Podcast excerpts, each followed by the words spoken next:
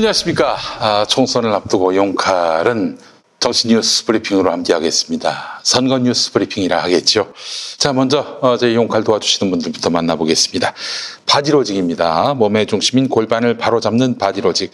이제 김용민닷컴에서도 만나보실 수 있습니다. 가장 쉽고 가장 간단한 골반 교정. 바디로직이 도와드립니다. 대부분 처음에는 그 효과를 의심하는데 한번 경험한 후에는 완전 반응이 달라집니다. 대부분 착용 후에 허리 통증이 줄었다는 이야기인데요. 자, 바디로직 홈페이지에 올라오는 네, 구매 후기들을 만나보시기 바라겠습니다. 자, 정말 놀라운 얘기들이 많이 있어요. 네, 효과가 없을 경우 100% 환불을 보장할 만큼 제품 자신감도 대단합니다. 검색창에서 바디로직, 바디로직을 검색해 주시거나 김용민닷컴에서 구매하실 수 있겠습니다. 다음은 코어업입니다. 면역력과 활력을 한 번에 10차 완판된 코어업 광고입니다.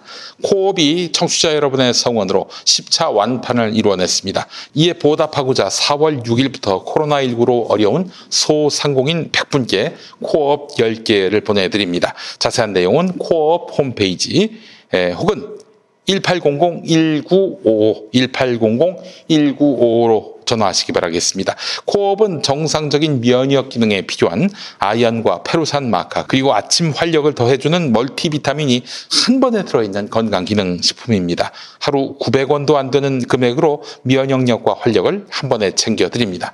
2 플러스 1 이벤트 계속 진행 중인데요. 검색창에 코업, 코업 검색하시기 바라겠습니다. 네.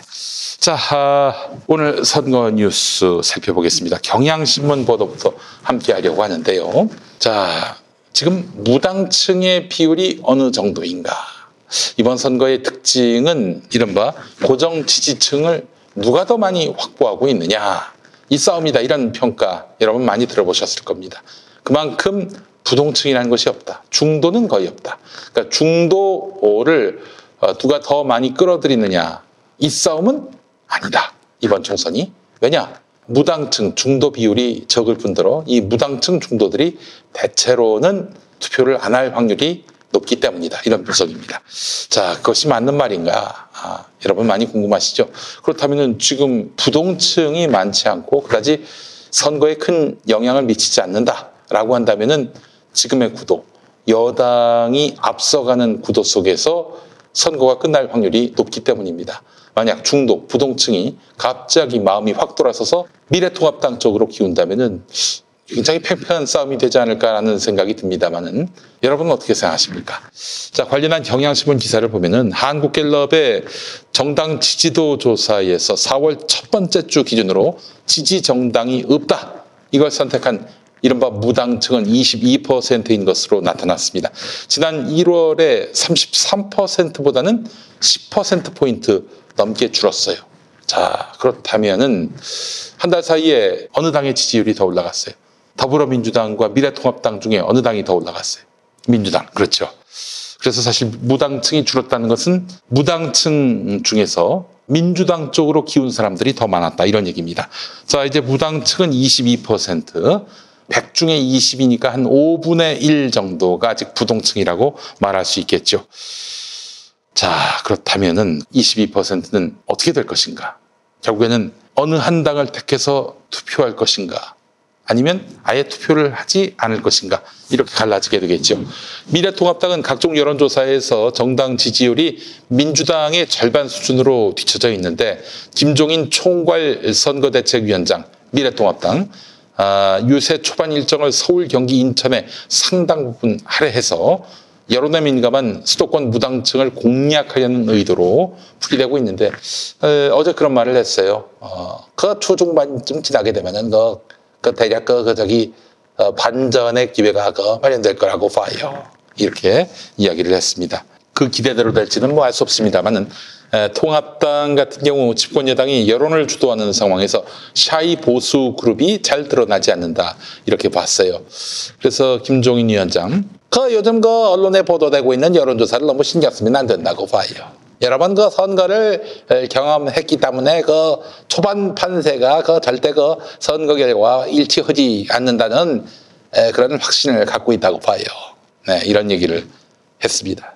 통합당 관계자도 어, 여기도 싫고 저기도 싫은 무당층이 어디로 갈지 주목하고 있다. 이 무당층이 5 내지 10%만 나와서 우리 쪽에다 투표를 해준다면 이긴다고 본다. 이렇게 얘기를 하고 있습니다. 글쎄요. 그 바람대로 미래통합당 쪽으로 가서 투표할지 이건 알 수가 없는데요. 제가 한 여론조사 전문가한테 물어본 바에 따르면은 좀 안 됐지만은 샤이 보수라는 것이 기대만큼 음, 있지는 않을 것이다라는 쪽으로 의견을 주더라고요. 샤이 보수니 뭐 숨은 보수니 하면서 이 사람들은 여론조사에 참여하지 않는 것처럼 소위 여론조사 전문가들은 얘기하는데 물론 그 주장이 전혀 안 맞는다. 그걸 누가 장담하겠습니까? 그러나 그런 샤이 보수가 있다는 증거, 객관적인 증거는 그리 명확하지 않다는 겁니다. 아니, 그리고 사실 보수들만 여론조사를 회피한다? 그것도 이상하지 않지 않나요? 자기의 정치적 의사를 밝히기 싫은 사람들이 어디 보수에만 있겠어요? 여러분 그렇게 생각하십니까? 소위 이념 성향은 모르겠고 투표할 비례정당도 모르겠다는 응답자들 중에 상당수가 미래 한국당에 투표할 사람들일 수 있다는 그런 추정도 가능합니다. 예. 그래서 어, 사실은 보수들은 여론조사 자체를 거절하기보다는 조사는 하되 중요한 질문에서 모른다로 회피하는 것은 아닐지. 그래서 뭐 여론조사가 보수층을 제대로 어, 잘 잡아내지 못하고 있다. 아, 이런 평가는 좀 억측이라 볼 수 있겠고 시간이 갈수록 지금이 바로 시간이 간 시점입니다. 아, 이 시점에 이르러서 또 부동층, 무응답층으로 남는다면은 투표를 안 할 확률이 높은 층들이 아니겠는가. 게다가 또 코로나19, 게다가 또 코로나19라는 어떤 변수가 있기 때문에 그래서 어, 미래통합당이 지금 무당층, 부동층에게서 표를 더 얻겠다고 기대하는 것 이건 좀 무리다. 그러니까 누워서 입 벌려놓고 감 떨어지기를 기다리는 심산과 별로 다르지 않다. 이렇게 말씀드릴 수 있을 것 같습니다. 사실 민주당 같은 경우가 바로 그러한데요. 샤이 보수의 파급력이 그리 크지 않다 이렇게 보고 있어요. 이근영 전략기획위원장은요. 어, 부동층의 야당 표가 많이 숨어 있는 건 일반적인 패턴이지만 그게 판세를 좌우할 만큼 큰 크기는 아닐 것이다. 이렇게 얘기를 했습니다. 그러면서 2018년 6.13 지방선거를 얘기했는데, 물론 그때는 정권 초고 또 남북 정상회담의 어떤 강력한 효과가 또 선거 임박해서 2차 남북 정상회담이 또 있었잖아요. 문재인 정부에서. 그리고 또 선거 전날에 북미 정상회담도 있었고 그 여파도 크게 작용했을 거라고 봅니다만은 당시에 자유한국당은 민주당 우세의 여론조사를 샤이 보수론으로 반박했어요. 숨어 있는 보수가 있다 이러면서 반박했는데 실제 결과 어떻게 됐습니까? 민주당의 어마어마한 압승으로 끝나지 않았습니까? 자, 말씀드린 대로 코로나19까지 겹치면서 부동층 유권자의 파급력이 줄어든 음, 그런 양상으로 볼 수 있을 것 같습니다. 제가 또 이렇게 얘기하면은 뭐 저기 어? 선거 너무 낙관하는 거 아니냐? 어? 이러다가 또 선거에서 지면 어떡하려고 하느냐? 뭐 이렇게 말씀하시는 분도 있을지는 모르겠습니다만 제가 지금 뭐 누가 이기기를 어? 희망사항을 얘기하는 겁니까? 그거 아니잖아요. 예, 객관적으로 말씀을 드리는 거니까요. 자, 분명한 것은 이겁니다. 만고불변의 진리는 투표 많이 하는 쪽이 선거에서 이기는 겁니다. 예, 투표 많이 하는 쪽이 이기는 겁니다. 투표 많이 해야 하고요. 적당한 긴장감, 적당한 어, 패배에 대한 두려움은 약이 되겠죠. 네. 자 그런 점에서 여야 누가 더 많이 투표장으로 지지자를 끌어내느냐 여기 이제 관전 포인트가 있겠습니다. 네. 그래요. 선거는 그겁니다. 자기 지지자를 얼마나 더 많이 투표장에 나오게 하느냐. 그것의 승부, 그것의 예술이라고요. 네.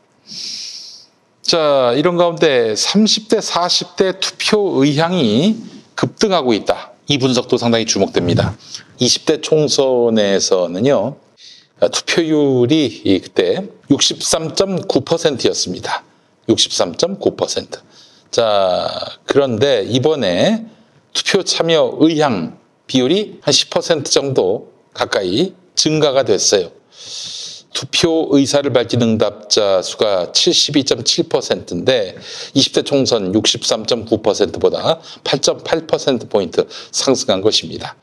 지난 총선 대비 투표 참여 의향 증가율은 40대와 30대에서 껑충 뛰었습니다. 40대 같은 경우 63.2에서 77, 30대 59.6에서 71.3 이렇게 껑충 뛰었어요. 30, 40대가 여권의 핵심 지지층으로 분류되지요. 코로나19로 총선 투표율이 저조할 것이라는 전망이 나오니까 투표 의향이 짙어진 것이라는 해석도 나오고 있는데 여러분 그때 그 20대 총선 기억하시죠? 그때는 박근혜 정권 때였고요. 어, 뭐 200석을 먹는다. 어, 새누리당이 한 200석 먹는다. 이런 얘기 나왔었어요. 그때 그래서 아이고 나가봐야 뭐 투표해봐야 더불어민주당이 질 것이 확실한데 아, 이런 또 어떤 더불어민주당 지지층의 사기를 꺾는 그런 분위기가 굉장히 많이 조성됐습니다. 그런데 이번엔 어떻습니까? 왠지 이길 것 같다는 그런 느낌이 들잖아요. 여러 데이터를 보게 되면 말이죠. 그래서 40대와 30대의 투표 의향 비율이 껑충 뛴 것이 아닌가 하는 그런 추정을 하게 됩니다. 전체 투표율이 떨어질 수도 있다. 코로나19 때문에 떨어질 수도 있다. 그러면 고령층이 보수 정당에게 표를 몰아줄 수도 있다. 이런 판단 때문에 30대, 40대가 그 사이에 결집한 것이 아니겠나 하는 그런 추정도 가능하겠습니다. 자, 중앙선거관리위원회 조사에서 사전투표일에 투표할 것이라고 한 응답자는 26.7%인데 4년 전에 14%보다 12.7%포인트 증가했습니다. 자, 그래서 사전투표일에 투표율이 올라가게 된다면은, 어, 여권의 총선 승리의 어떤 전망의 한 근거가 될 수 있지 않겠는가 하는 그런 생각이 듭니다. 자, 하지만 코로나19 때문에 재택근무자가 크게 늘었고 밖에 나오려는 사람들이 많이 줄어들어서 어, 현재로서는 3040 세대가 사전투표율에 많이 사전투표에 많이 참여할지 이거는 좀 두고 볼 일입니다. 자 이런 가운데 황교안 미래통합당 대표가 총선용 돈 풀기 그동안 비난해 오지 않았습니까? 정부가 전 국민 하위 소득 70% 계층에게 가구당 4인 가구당 100만 원 이렇게 지원하겠다고 하니까 처음에는 말이죠. 처음에는 이건 총선용 현금 살포라면서 강력하게 비판해 왔습니다. 아 그러면 이 당은 아예 뭐 70% 계층 그들에게조차 줘서는 안 된다.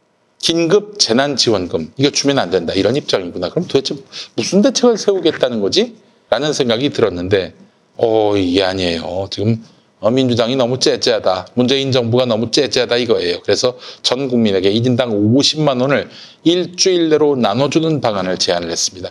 어, 사실은 전 국민 하위 소득 70% 계층에게만 준다면요. 이 70%를 분류하는 것도 일입니다.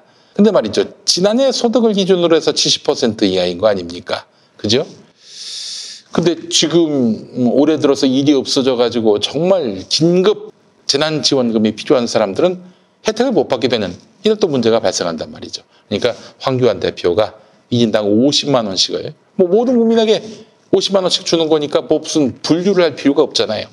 그래서 일주일 내로 나눠주는 그런 방안을 아이디어로 냈습니다. 여러분, 제가 뭐처럼 황교안 대표의 그런 주장에 대해서 박수를 쳐보기는 오랜만도 아니고요. 처음인 것 같습니다. 예, 전폭적으로 동의합니다. 꼭 50만 원이 아니더라도 그보다 적은 액수라도 좋으니까 정부가 아, 모든 국민에게 지원하는 것이 합당하다 저는 이렇게 생각을 합니다. 자, 그런데 총선용 돈 풀기라고 비난했던 황교안 대표. 이거 너무 속이 보이는 거 아닙니까? 그동안 우리가 뭐 저기 현금 살포다, 총선용 현금 살포다 이런 거에 대해서 반성하고 우리가 말 바꿔서 죄송하다. 이 상황을 너무 안이하게 봤다. 이런 한마디라도 좀, 어? 얹어야 그런 제안에 진정성이 있는 거 아닙니까? 또 황교안 대표가 아, 정말 아, 민생을 챙기는구나. 여기에 공감이 가지 않겠어요? 여러분 생각은 어떠십니까? 70% 경계선상에 있는 다수에게 재난지원금을 받는지 못 받는지에 대한 혼란을 초래하고 있다 이런 질타를 했는데 자 모든 국민에게 보편적 복지를 하자 이거 아니에요 한마디로 보편적 복지에 그동안 어? 강하게 반대하면서 딴죽을 걸었던 정당 어느 정당입니까? 예. 하여간 황교안 대표의 이 방안은 합리적입니다. 저는 좀 받아야 한다고 생각을 하는데 자 그렇지 않아도 어제 더불어민주당은 어, 전 국민에게 4인 가구당 100만 원씩 지급하는 이런 방안에 대해서 어, 이렇게 적극적으로 추진하기로 했습니다. 뭐 이제 정부하고 당정 협의를 거쳐야 되겠습니다만은 지금 하려고 하면은 쌍수를 들고 반대할 미래통합당도 지금 하자고 하는 판이니 못할 이유가 전혀 없는 거죠. 기획재정부 하나 반대한다고 될 일이에요? 예, 기획재정부도 뭐 여야가 합의를 했는데 그 쥐가 어떻게 거스를 수가 있어요? 하겠죠. 예. 아, 이거 보면서 참 전 민주당이 꽤나 능력이 있다라는 생각이 들었습니다. 어떻게 그렇게 생각을 하느냐. 여러분, 먼저 청와대와 기획재정부와 더불어민주당이 모든 가구에게, 모든 개인에게 얼마씩 준다 하면은 미래통합당이 뭐라고 할까요? 어? 박수 칠까요? 잘했어. 그게 우리, 우리의 생각이야, 그게. 이럴까요? 천만의 말씀이지. 어? 모든 국민에게 현금 살포하는 이거야말로 선거용 꼼수다라고 지적을 했겠죠. 걔네들은 아이가 이쪽에서 뭘 하면은 무조건 반대만 얘기합니다. 청개구리 정당이라고 이야기하지 않을 수가 없어요. 그렇잖아요. 근데 하여간 이렇게 해서 어, 선별적 지급을 먼저 얘기합니다. 그럼 당연히 당연히 미래통합당은 반대하면서 다 주자고 할 것이고 그렇게 해서 결국에는 미래통합당의 방안을 받는 척하면서 전 국민 지원을 하는 거죠. 예. 미래통합당이 그렇게 제안했다고 누가 그걸 알아줍니까? 그냥 현 정부가 하는 거가 되는 거죠. 아 보십시오, 이게 쓰리 쿠션으로 그냥 어? 쓰리 쿠션으로 전 국민 긴급 재난지원금 지급을 성사시키는 겁니다. 예, 이제 민주당이 거의 뭐 통합당을 갖고 노는 수준이 된 것 같습니다. 예, 어쨌든 황교안 한 입으로 두 말했다는 비판과 함께 본전도 못 찾는 제안을 하게 된 것이 아닌가. 어쨌든 뭐 저희는 고맙습니다. 아 그래요. 제가 건보료를 좀 세게 내가지고 이거 못 받는 거 아니야 하던 찰나였는데, 네 우리 저 어?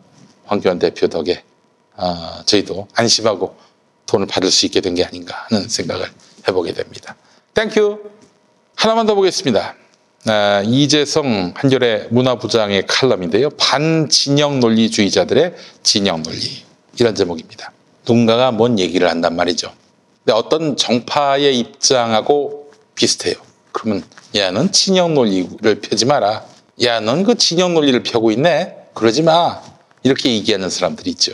검찰 개혁을 외쳤는데 조국 빠라고 어, 손가락질하고 진중권이 바로 그렇지 않습니까? 아, 이 칼럼에서는 서민 서민 단국대 교수도 질타를 하고 있습니다. 읽어보겠습니다. 문바가 언론 탄압하는 시대 조선일보 없었다면 어쩔 뻔했냐는 서민 단국대 교수의 문자화한 음성을 보는 순간 나는 놀라는 대신 올 것이 왔다고 생각했다. 네, 서민 교수 어, 누구보다도 사회적 약자와 또 이런 어, 진보적 아젠다를 펼쳐왔던 분인데 경향신문 칼럼 쓰면서 매번 문바를 공격했어요.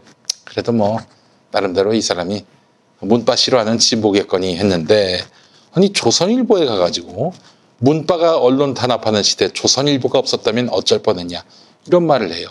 아 정말 참 저도 많이 놀랐습니다. 서민 교수가 지난해 피어낸 윤지호 사기극과 그 공범들의 일종의 복선이 깔려 있었다. 서민 교수는 이 책에서 윤지호를 사기꾼으로 규정하면서 조선일보 방씨 일가를 피해자로 동정한다. 이렇게 이야기하고 있습니다. 이재성 문화부장은 윤지호가 사기꾼이 맞다고 하더라도 조선일보가 피해자가 될 수는 없다. 장자연이 목숨과 맞바꿨던 증언이 방씨 일가를 가해자로 지목하고 있다. 윤지호 사건과 관련해서도 방씨 일가는 피해자가 될 수 없다. 경찰과 검찰이 은폐한 진실을 복원하는 과정에서 단지 이름이 불리는 것만으로 그들을 피해자로 명명한다면 역사적 가해자 피해자 바꿔치기 사례로 남을 것이다. 그래요. 조선일보한테 가가지고 윤지호는 나쁘고 당신들은 옳다. 이거는 이건 정말 상식 밖의 행동인 겁니다. 서민 교수가 감행한 정신적 축지법의 근원을 찾아 올라가면 그가 문바라고 불리는 극단적인 온라인 행동주의자들과 만나게 된다. 이명박 박근혜 정부 시절 괴물과 싸우다 스스로 괴물이 되어버린 그들로부터 서민 교수가 심각한 공격을 받았고 그들이 펼치는 진영 논리의 폭력성에 질려서 맞서 싸우겠다고 작심한 것으로 보인다. 그러나 서민 교수 자신이 또 다른 진영 논리에 빠진 것은 아닌지 되돌아봐야 한다고 생각한다. 진영 논리의 특징은 팩트에 별 관심이 없으며 메시지보다는 메신저를 중시하고 편부터 가르는 것인데 서민 교수가 윤지호 사건에 임하는 자세가 그러하다. 서민 교수가 책에서 새로 밝혀낸 사실은 거의 없다. 윤지호가 무슨 사기극을 펼쳤는지 그 공범들은 누군지 저도 이 책에서 그 답을 잘 찾지 못했어요. 여러분들께 저 미리 말씀드리지만 윤지호 씨는 저를 하여튼 매우 비난을 했던 분입니다. 그래서 저는 뭐 윤지호 씨에 대해서 어, 뭐 불편한 감정이 있는 것도 없고요. 다만 그 양반은 하고 한 편이 아니에요. 예, 기본적으로. 처음에는 좀 음, 바짝 그 양반의 발언이 주목받았을 때 한 번 인터뷰한 정도지 그 양반하고는 뭐 아무런 적이 없어요. 그래서 뭐 제가 특별히 그 양반을 두둔할 필요도 없고 또 서민 교수를 또 두둔할 이유도 없는 것이죠. 예. 그러니까 참이 서민 교수의 이런 발언은 너무 나간 측면이 있다라는 생각이 듭니다. 증언자, 즉 피해자는 결백해야 한다는 순수주의와 주류 기득권의 논리로 가득 차 있다. 서민 교수의 글이 말이죠. 서민 교수와 함께 반진영 논리라는 새로운 진영 논리에 빠져 있는 인물이 진중권 전 동양대 교수다. MBC가 보도한 채널A 기자의 협박성 취재가 뭔가 프레임을 걸고 있는 느낌이라며 검찰과 채널A를 응원한다. 그가 검찰 관련 보도에서 이성을 잃는 이유는 검찰에 조국 전 장관 일가 수사를 무조건 옹호해온 전력과 관련이 있다. 자신의 말과 행동이 정당성을 유지하려면 검찰을 비호할 수밖에 없게 돼버린다. 여당 쪽이 프레임을 걸고 있다는 진중권 전 교수의 말이 일말의 진실이라도 담고 있다면 그의 시각 또한 검찰 쪽 프레임을 걸고 있다는 주장 역시 가능하다. 그래요. 윤석열 검찰은 잘못한 게 없어요. 진중권 말에는.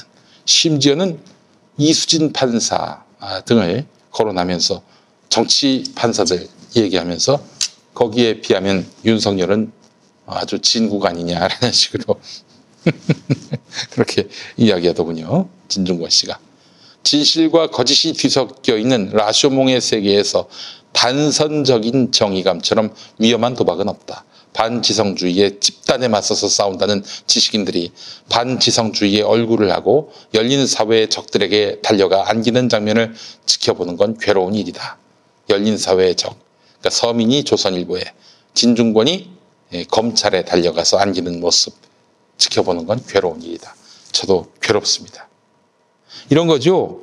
진중권은 이 이른바 문바들이 진실에 배치되는 음, 그런 신념을 갖고 주장하고 있다라고 얘기하는데 그러면서 메시지보다는 메신저를 공격해요. 문바들이 이야기하면 다 나빠. 문바들이 지지하면 다 나빠. 이런 게 어디 있습니까? 북한이 이야기하면 다 거짓말이고. 그래서 심지어는 북한에서 강간 혐의가 있었던 사람. 남한에 와서 지금 국회의원 후보가 됐어요. 북한이 말하면, 북한이 비난하면 다 날조고 거짓말입니까? 그와 관련해서 진실이 무엇인지 너무나 많은 국민들이 궁금해 하는데, 메시지를 봐야지 메신저를 보는 이런 행동. 네. 진중권 서민에게서 보니까 참 안타깝네요. 예. 그래요. 반진영 논리주의자들의 진영 논리. 이 칼럼까지 소개해 드렸습니다. 자, 용칼 마치겠습니다. 속마음 연설. 이 방송은 연설자의 발언을 마디마디 잘라 다시 엮은 것입니다. 즉, 연설자가 실제 이런 발언을 한 것이 아닙니다.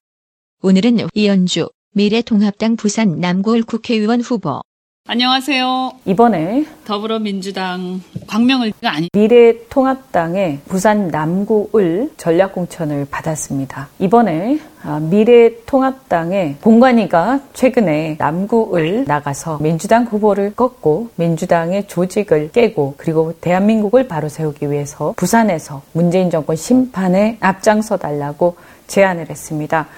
그러나 나는 친민주당파다, 친민주당파. 음. 나 민주당에 충성한 사람이고, 네. 친 문재인, 친 음. 노무현 다 하고 있고, 소위 친노라고 했을 때, 친노는 노무현 대통령 좋아하는 분들이시죠? 뭐 그런 관점에서 보면 저도 친노죠. 노무현 정신을 누가 부정을 하겠어요. 네. 그러나 저는 더불어민주당의 원더우먼이 아니, 국민의당의 원더우먼이 아니, 미래통합당의 그냥 동네 아줌마거든요, 그냥. 아니. 미래통합당의 언더우먼이 되겠다라고 말씀드리겠습니다. 총선 현재 상태로는 굉장히 어렵다. 어, 그래서 이대로 있을 수는 없고 대책을 세워야 한다. 그래서 일단 미래통합당의 그 지도부 선배님들께 무조건 숙이고 같이 함께 하자라고 대승적 결단을 내렸습니다. 그러나 보수 정권은 항상 말로는 자신들이 부산 정권이다라고 얘기를 하면서 실제로는 부산을 숙주로 삼아서 그들의 정치 권력을 유지하기 위해서 이용만 해온 게 사실입니다. 저는 이러한 보수 정권의 행태에 이번에 강력하게 부산 시민들이 함께 철퇴를 내리면 좋겠습니다. 미래통합당의 지금까지 실정과 그리고 국민들을 전혀 생각하지 않고 이렇게 지금도 자신들이 잘했다고 강변만 하고 있는 이 미래통합당에 대해서 이번에 반드시 강력한 심판을 해야 한다. 저 같으면 밤 늦게 집 앞에 찾아가서라도 울면서 국민들한테 미래통합당의 강력한 심판을 설득하겠습니다. 특히 황교안 당 대표 심판에 저는 부산 시민들이 앞장서야 한다. 황교안 대표가 국정원 댓글 사건 축소 은폐 의혹으로 야당이 최초로 두 번씩이나 해임 건의안을 제출한 사람입니다. 어, 퇴직한 직후에 어, 대형 로펌이나 이런 곳에 가서 정관 예우를 통해서 막대한 금전적 이득을 챙기고 챙긴 다음에 황교안 대표가 어, 기부를 약속했었습니다. 그러나 실제 기부한 금액은 1억 4천만 원에 그쳤습니다. 이 금액이 청문회 당시 기부를 약속하며 마음먹었던 그 상응하는 금액인지 어, 그 양심에 묻고 싶습니다. 그리고 나서 아파트 투기와 편법 증여 의혹, 병역 기피 의혹 등 민생과는 동떨어진 또 적절한 시기가 되면 다시 공직으로 복귀해서 명예에도 갖겠다. 황교안 대표가 어떻게 어려운 민생을 돌볼지 의아합니다. 위기에서 미래 통합당을 구출할 수 있다 생각하시는지 묻고 싶습니다. 나라를 걱정하시는 우리 대한민국 국민 여러분, 그리고 부산을 사랑하는 부산 시민 여러분, 그리고 남구 구민 여러분, 이연주와 함께 황교안 후보를 심판을 하고 부산의 새로운 비전을 획기적으로 세우고 대한민국을 바로 세웁시다. 제가 정말 젖먹던 힘까지 다하겠습니다. 새 술은 새 부대에 담아야 합니다. 정당 정치의 새 판짝이 저 이연주와 함께 합시다. 안녕하세요. 스마트 루밍이 대표 윤혜진입니다. 저는 두 아이를 둔 주부였습니다. 많은 가사 중 가장 힘든 것은 신발 세탁이었는데요. 힘들기도 힘들지만 요즘은 물 세탁을 금지한 신발이 대부분이라 신발 관리가 너무 어렵습니다. 그래서 매일 새 신발처럼 뽀송하게 건조, 살균, 탈취를 해주는 신발의 약, 신약을 개발하였습니다. 넘버원 신발 관리기 신약. 여러분의 신발 관리, 발 건강을 지켜드리겠습니다. 자매품 무선 충전 커버머 따시도 관심 많이 부탁드려요. 감사합니다. 운전자를 위한 꿀팁 7,000원 운전자 보험 카페. 교통사고 형사 합의, 벌금, 변호사 비용은 자동차 보험에서 보장 못합니다. 운전자 상해까지 보장하는 7,000원 운전자 보험 카페. 버스, 택시, 트럭 등 영업용 운전자를 위한 13,500원 운전자 보험 카페도 있습니다. 집 두 채 월 만원 화재보험과 식당, 상가, 공장 화재보험도 상담합니다. 실손 암보험 역시 7,000원 운전자 보험 카페. 검색창에 7,000원 운전자 보험 카페. 전화번호 02849-9730.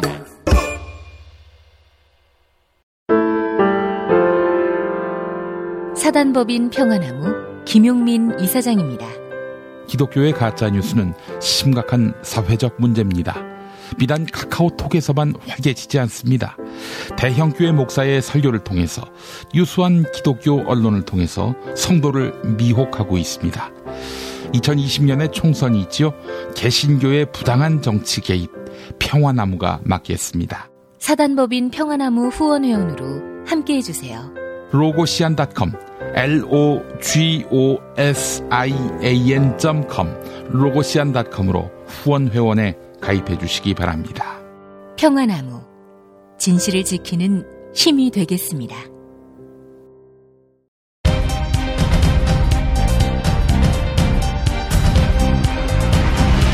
김용민 브리핑 special 강력한 인터뷰.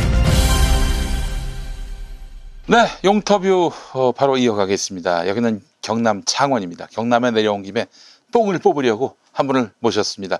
자, 여러분 문재인 대통령의 고향이 어디입니까? 아, 다 아시죠? 거제입니다. 어, 거제에서 대통령이 두 명이나 나왔어요. 네, 아, 문재인 대통령 고향은 바로 경남 거제입니다. 거제시의 국회의원 후보로 나서신 분입니다. 문상모 후보님 어서 오십시오. 예, 반갑습니다. 네. 문상모입니다. 예. 더불어민주당 우리 에, 문상모 후보님. 제가 우리 문상모 후보님이라고 하다 보니까 여러분들 오해를 하실 수가 있을 텐데 아, 굉장히 인연이 깊습니다. 에, 제가 뭐 좀 먼저 좀 얘기 좀 하겠습니다. 예, 예, 우리 예. 문상모 후보님은 제가 국회의원 선거 출마했을 때 정말 전심으로 도와주신 분이었습니다. 저 서울 노원구에서 제가 국회의원 후보로 나갔었는데 어 그때 그 경쟁자였던 이노근 예, 예, 후보가 놀랬다는 거 아닙니까? 제가 들은 얘기로는 제가 한 5%도 안 나올 줄 알았대요. 근데 아. 40%가 넘었어요. 이 40% 넘은 거는 김용민이가 그렇게 잘나서가 아니라 아, 도와주신 문상모 당시 서울시 의원의 도움 또 그동안 또 의정 활동의 성과로 제가 그 정도 표를 얻었다라고 생각을 할 때 얼마나 감사한지 모르겠어요. 그래서 아, 이분이 나중에 또 큰 정치적 꿈을 꿀 때 뭐라도 좀 도움을 드려야 할 텐데라는 생각을 해왔는데 아, 보니까 경남 거제 국회의원 후보로 나서셨어요. 네. 네, 그래서 온 김에 문상모 후보님 어떻게 선거운동 하시나 궁금해서 제가 거제까지 가기는 좀 그렇고 오시라고 해서 어, 나 오신 김에 또 이렇게 말씀을 나누게 됐습니다. 네, 예. 네, 네. 네, 우리 문상모 후보님 서울시 의원 지내셨고 네. 그전에는 더불어민주당의 전신인 민주당, 민주당이었어요. 네, 민주당이 뭐 그 민주당이 이 민주당인데 네. 거기서 조직국장도 하셨고 그렇습니다. 예. 정치 생활을 얼마나 하셨어요? 어, 지금부터 제가 98년도에 예. 공채 일기로 예. 입당을 했고요. 오, 새천년 민주당. 네, 예. 오. 97년도에 김대중 대통령님을 네. 수행하면서 수행하셨어요? 예, 예, 그렇습니다. 오. 예, 예. 영남 사람이 호남 정당에 가서 네. 하니까 상당히 좀 놀랄 일이었죠. 네, 그러네요. 네, 놀랄 네, 일이었고. 네, 네. 어, 그럼 김대중 대통령을 가까이서 지근거리에서 그렇습니다. 보조하셨고. 예, 예. 전국을 오. 돌았습니다. 예, 예. 김대중, 노무현, 문재인. 문재인, 그렇습니다. 민주정부, 3대 그렇습니다. 민주정부의 네. 아, 이런 중추 역할들을 하셨다 이렇게 말씀드려도 뭐 과언이 아닐 것 네, 같아요. 맞습니다. 예, 예, 예. 예. 그 뒤로 이제 새천년 민주당에 이제 들어오셨고. 처음에 새정치 국민회의에서 시작했고 아, 새정치 국민회의였죠. 예, 예, 예. 그다음에 새천년 민주당, 네. 국민회의 뭐 이렇게 역사가 이렇게 가는 것 같습니다. 네, 예. 그렇죠. 네, 그렇게 네. 해서 민주통합당 제가 이제 국회의원 선거 출마했을 때는 그렇습니다. 서울시 의원으로 계셨고, 그 언제 또 거제 내려오셨어요? 어, 3년 전에 네. 어, 지금 딱 3년 됐습니다. 2017년도 11월 달에 네, 어, 와이프가 나가도 되겠다. 네. 그래서 한 달 동안 고민하다가 그- 결정을 했고 음. 2월 달에 의원직을 사퇴 놓고 음. 고향을 뛰어들었습니다. 아, 고향입니까? 제 고향입니다. 아, 거제 고향이었어요. 대통령께서 고향이 거제 거제지 않습니까? 네네네. 거제 면이고 저도 거제 면입니다. 아이고, 그러시구나. 예, 예, 예. 동양이셨구나. 알겠습니다. 동양이고, 네, 예, 네, 예. 그렇습니다. 거제 시가 아, 국회의원 선거구가 단독 선거구입니까? 단, 네, 단일구입니다. 어, 인구가 많은 모양이군요. 지금 25만입니다. 25만. 네, 그러면 네. 뭐 독립 선거구여도 그렇습니다. 뭐 문제가 네. 없는데 네. 그러나 이 거제의 지금 상황이 매우 열악한 것으로 알고 있습니다. 그렇습니다. 어, 제가 3년 전에 거제로 내려간 것도 음. 네.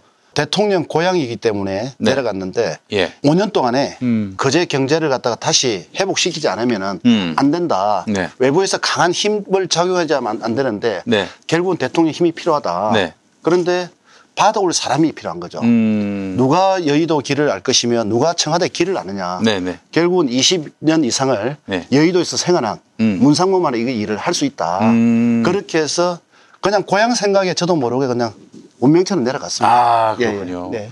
대통령과 같은 당이고 또 예, 예. 같은 거제면 출신이고 그렇습니다. 예. 그러니 아, 대통령하고 핫 라인이 구축될 수 있는 그런 그렇습니다. 사람이 에, 거제시 국회의원을 해야 된다. 이런 논리로 지금 그렇습니다. 어, 예, 예. 국민들을 설득하시는 네, 중이시군요. 예, 네, 예. 지역 국민들을요.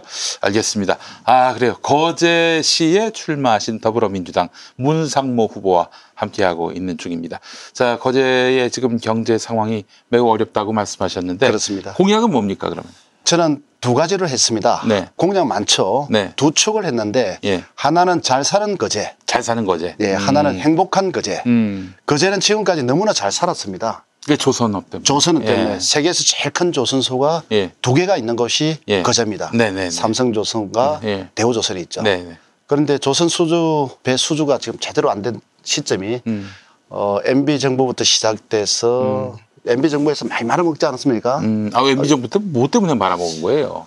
어, 산업은행에서 예. 제대로 아. 관리 감독을 하지 못했고 그렇죠, 그렇죠. MB에 같이 일했던 사람들이 산업은행을 통해서 음. 낙하산으로 내려오고 만수형도 있었고요. 그렇습니다. 예, 그렇습니다. 그중에. 예, 예, 예. 강만수형. 예. 그렇게 해서 분식 회계가 일어나고 음, 그리고 어, 해양 수주가 뭐 해양 플랜트 쪽이 음, 제대로 실력을 갖추지 않은 상태에서 네. 수주를 하게 됐고 예. 뭐또 유가 하락 여러 가지 요인이 있었죠. 음. 그래서 결국은 네. 어, 정부에서 관리 감독이 굉장히 약했다. 네, 네, 네. 그게 시작이 돼서 결국은 한 5년째 음, 너무나 힘들고 있는데 네. 지역은 거의 공동한 현상이 일어났습니다. 아, 다 떠났어요. 사람도 짧은 시간에 5만 이상이 빠져나갔고 5만 이상이나. 예, 예. 아이고, 이런. 어, 식당에는 오지 말라고 하더라도 미어 터졌던 식당들이 지금 텅텅 비어다시피 하고 있고 음. 하하. 아파트도 분양을 했는데 네. 들어올 사람이 없어서 음, 어, 집도 많이 비어 있고 음. 어, 지금 그런 상황입니다. 예. 아니, 이런 상황에다가 코로나 19까지 덮쳐가지고 더 어렵게 됐습니다. 거제는 예. 더 어렵게 네, 됐고요. 예, 예. 지금까지 거제 국회의원들, 에, 누가, 누가 국회의원이었습니까? 뭐 김기춘 지금까지- 씨는 기억납니다. 예, 김기춘 예. 씨는. 뭐 지금까지 역대 미통당에서 네. 다 정신대로 다 했던 거죠. 음. 그래서 지방 거제 와 보니까 네. 정치 권력이 너무 높습니다. 음. 시민 권력이 높아져야 되는데 네. 정치 권력이 높고 시민 권력은 참 밑에 있으니까 정치 권력이라는 건 이제 미래통합당 권력. 그렇습니다, 예. 그렇습니다. 예. 그래서 우리가 어, 우리 김용민 우리 선생님하고 같이 우리 음. 서울에서 생활할 때는 네. 시민들의 열- 요청이 오면은 네. 우리가 달려가고 음. 뭐 낮은 상태에서 음. 문턱이 없는 상태에서 네, 네. 같이 소통이 되고 했는데 예. 어, 그제는 아직도 그 지방 토 세력에 의해서 음. 이 지방 정치 권력이 너무나 세다 음. 이런 생각이 들고 아, 그래. 그러면 뭐 기초단체장, 그러니까 거제 시장 혼자만으로 뭐 어떻게 열심히 한번 해보려고 해도 이게 중앙 정부가 뒷받침해 주지 않으면은 그렇습니다. 어려운 구조다. 그렇습니다. 이런 말씀인 거죠. 예, 예. 중앙 정부하고 네트워크를 할 수 있는 그런 고리는 국회의원인데 길을 네. 아는 사람 길을 아는. 사람이 필요하다. 네, 네. 예, 알겠습니다. 문상모 후보님, 음, 지금 이런 얘기도 있습니다. 네. 조선 산업이 어려워진 것은 아, 이거는 뭐 거제만의 불행도 아니고 보다 구조적인 문제가 있다. 우리가 지나치게 제조업에 너무 기울다 보니까 네, 예. 어? 결국 제조업은 그 성장 동력이 한계가 있는 건데 결국 그 위기를 만나게 된 것이다. 이거는 순리다. 이렇게 말하는 사람들도 있더라고요. 어, 일부 그런 것도 있지만은 네. 사실은 이제 배를 만들고 음. 이 계약을 받아서 배를 뭐 음. 나가는 거 아니겠습니까? 네네. 그래서 이거는 해외에서 네. 어, 뭐, 이 유가가 상승되고 이렇게 하면은 우리한테 도움이 되는데 네네. 지금 상태에서는 굉장히 또 수주가 또 음. 감소할 겁니다. 네네네. 그래서 어, 석탄 그러니까 화학 원료, 음. 화석 원료는 지금 안 된다. 네네네. 그래서 뭐 LNG라든가 네네. 이렇게 통해서 네. 앞으로 새로운 출구를 전략을 이제 세워야 됩니다. 네네네. 그런 문제고. 예. 그렇지만 은 여전히 예. 국가에서 방어를 해줄 수 있는 데까지 최선을 다해서 방어를 해줘야만이 음. 가능합니다. 네. 아니 뭐 조선 산업이 뭐 바다에 물이 마르기 전에는 어떻게든 새로운 성장 동력을 만들 수 있다고 저는 생각이 되는데 말이죠. 네, 네. 예. 하다못해 관광용으로라도 말이죠. 네, 예.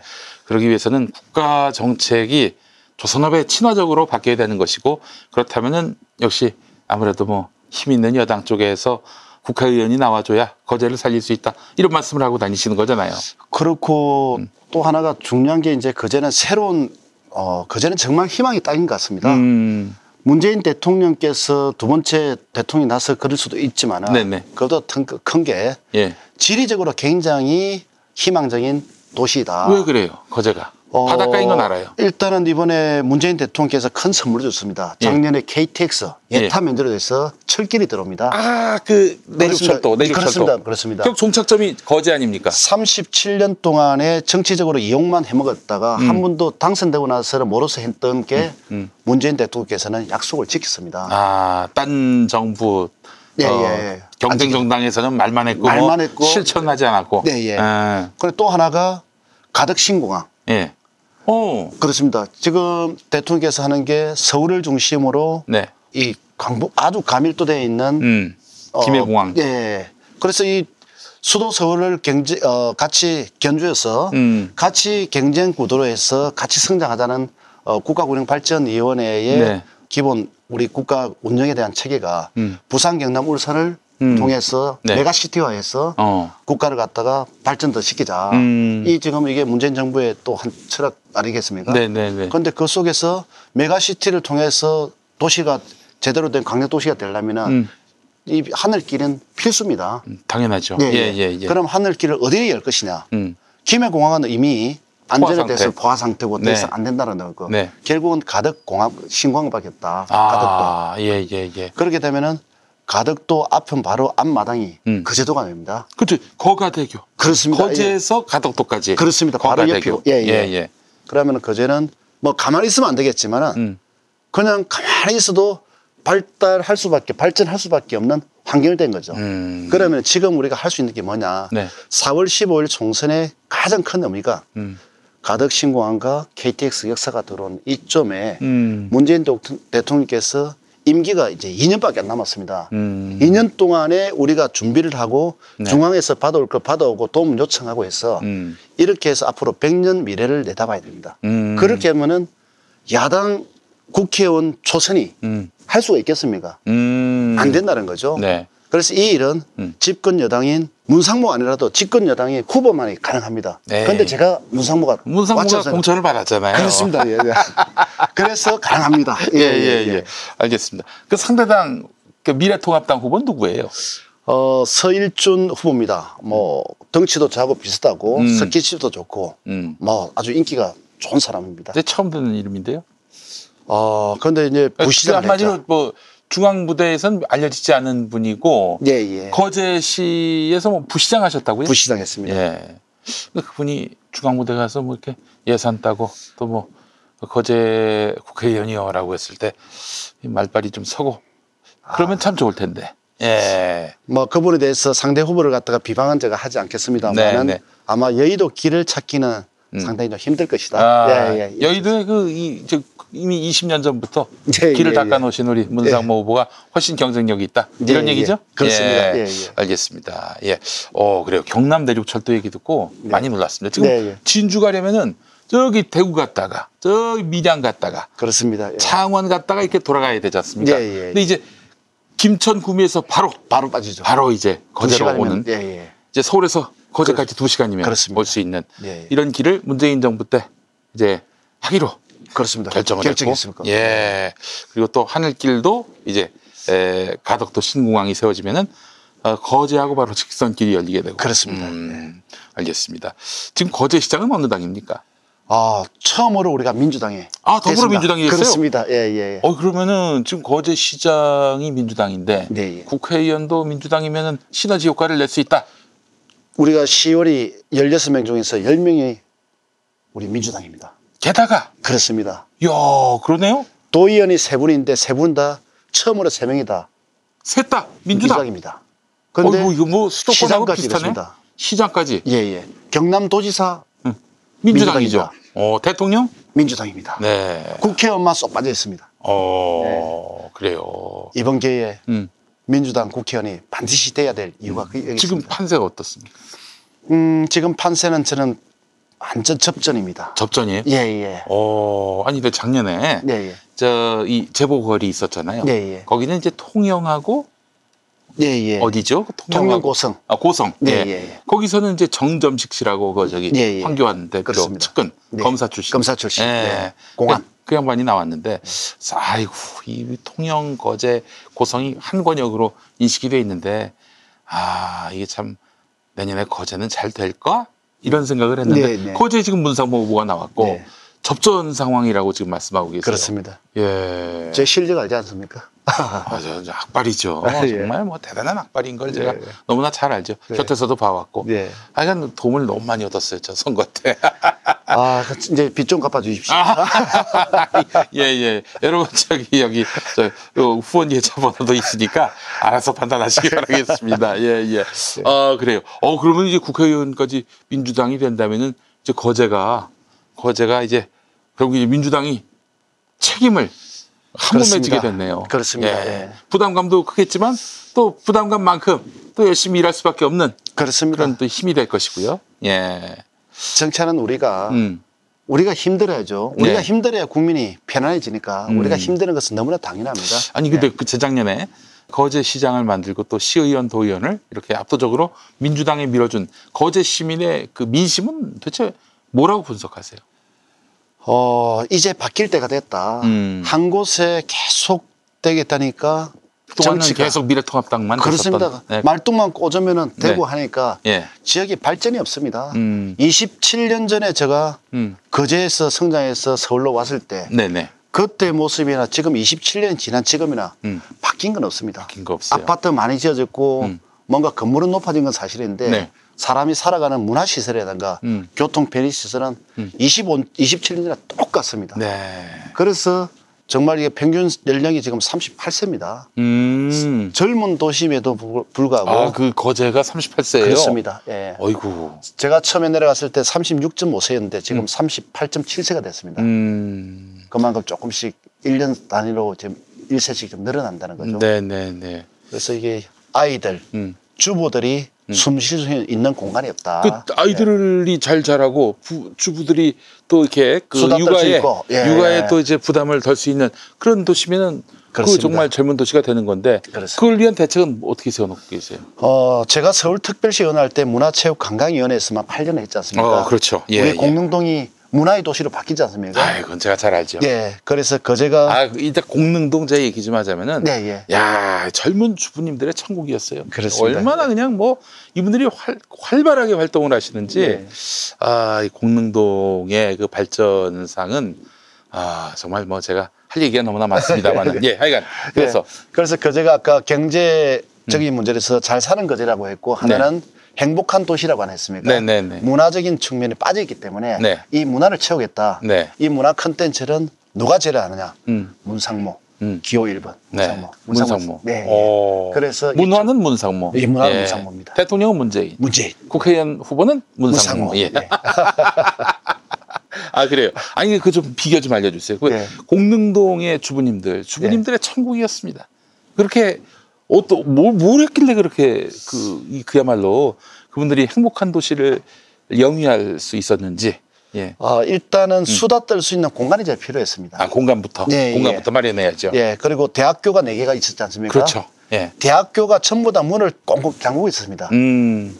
지역사회 대학이기 때문에 지역사회 문을 열어라. 음. 그래서 학교가 완전히 개방됐지 않습니까? 서울과학이대, 삼육대, 서울여대, 육사. 육군사관학교. 예. 아, 그, 그 철옹사가 예, 예, 육군사관학교까지 완전히 열었지 않습니까? 예, 예, 예. 거기서 육군사관학교에 테니스장 30면을 열고 음. 야구장은 서울시 예산으로 제가 야구장도 만들고 오호호호. 탁구장도 만들고 예, 그리고 육사에 대한 개방을 하고 예. 이렇게 하니까 아빠도 행복해지겠네. 그렇습니다. 예, 예. 어, 예, 예.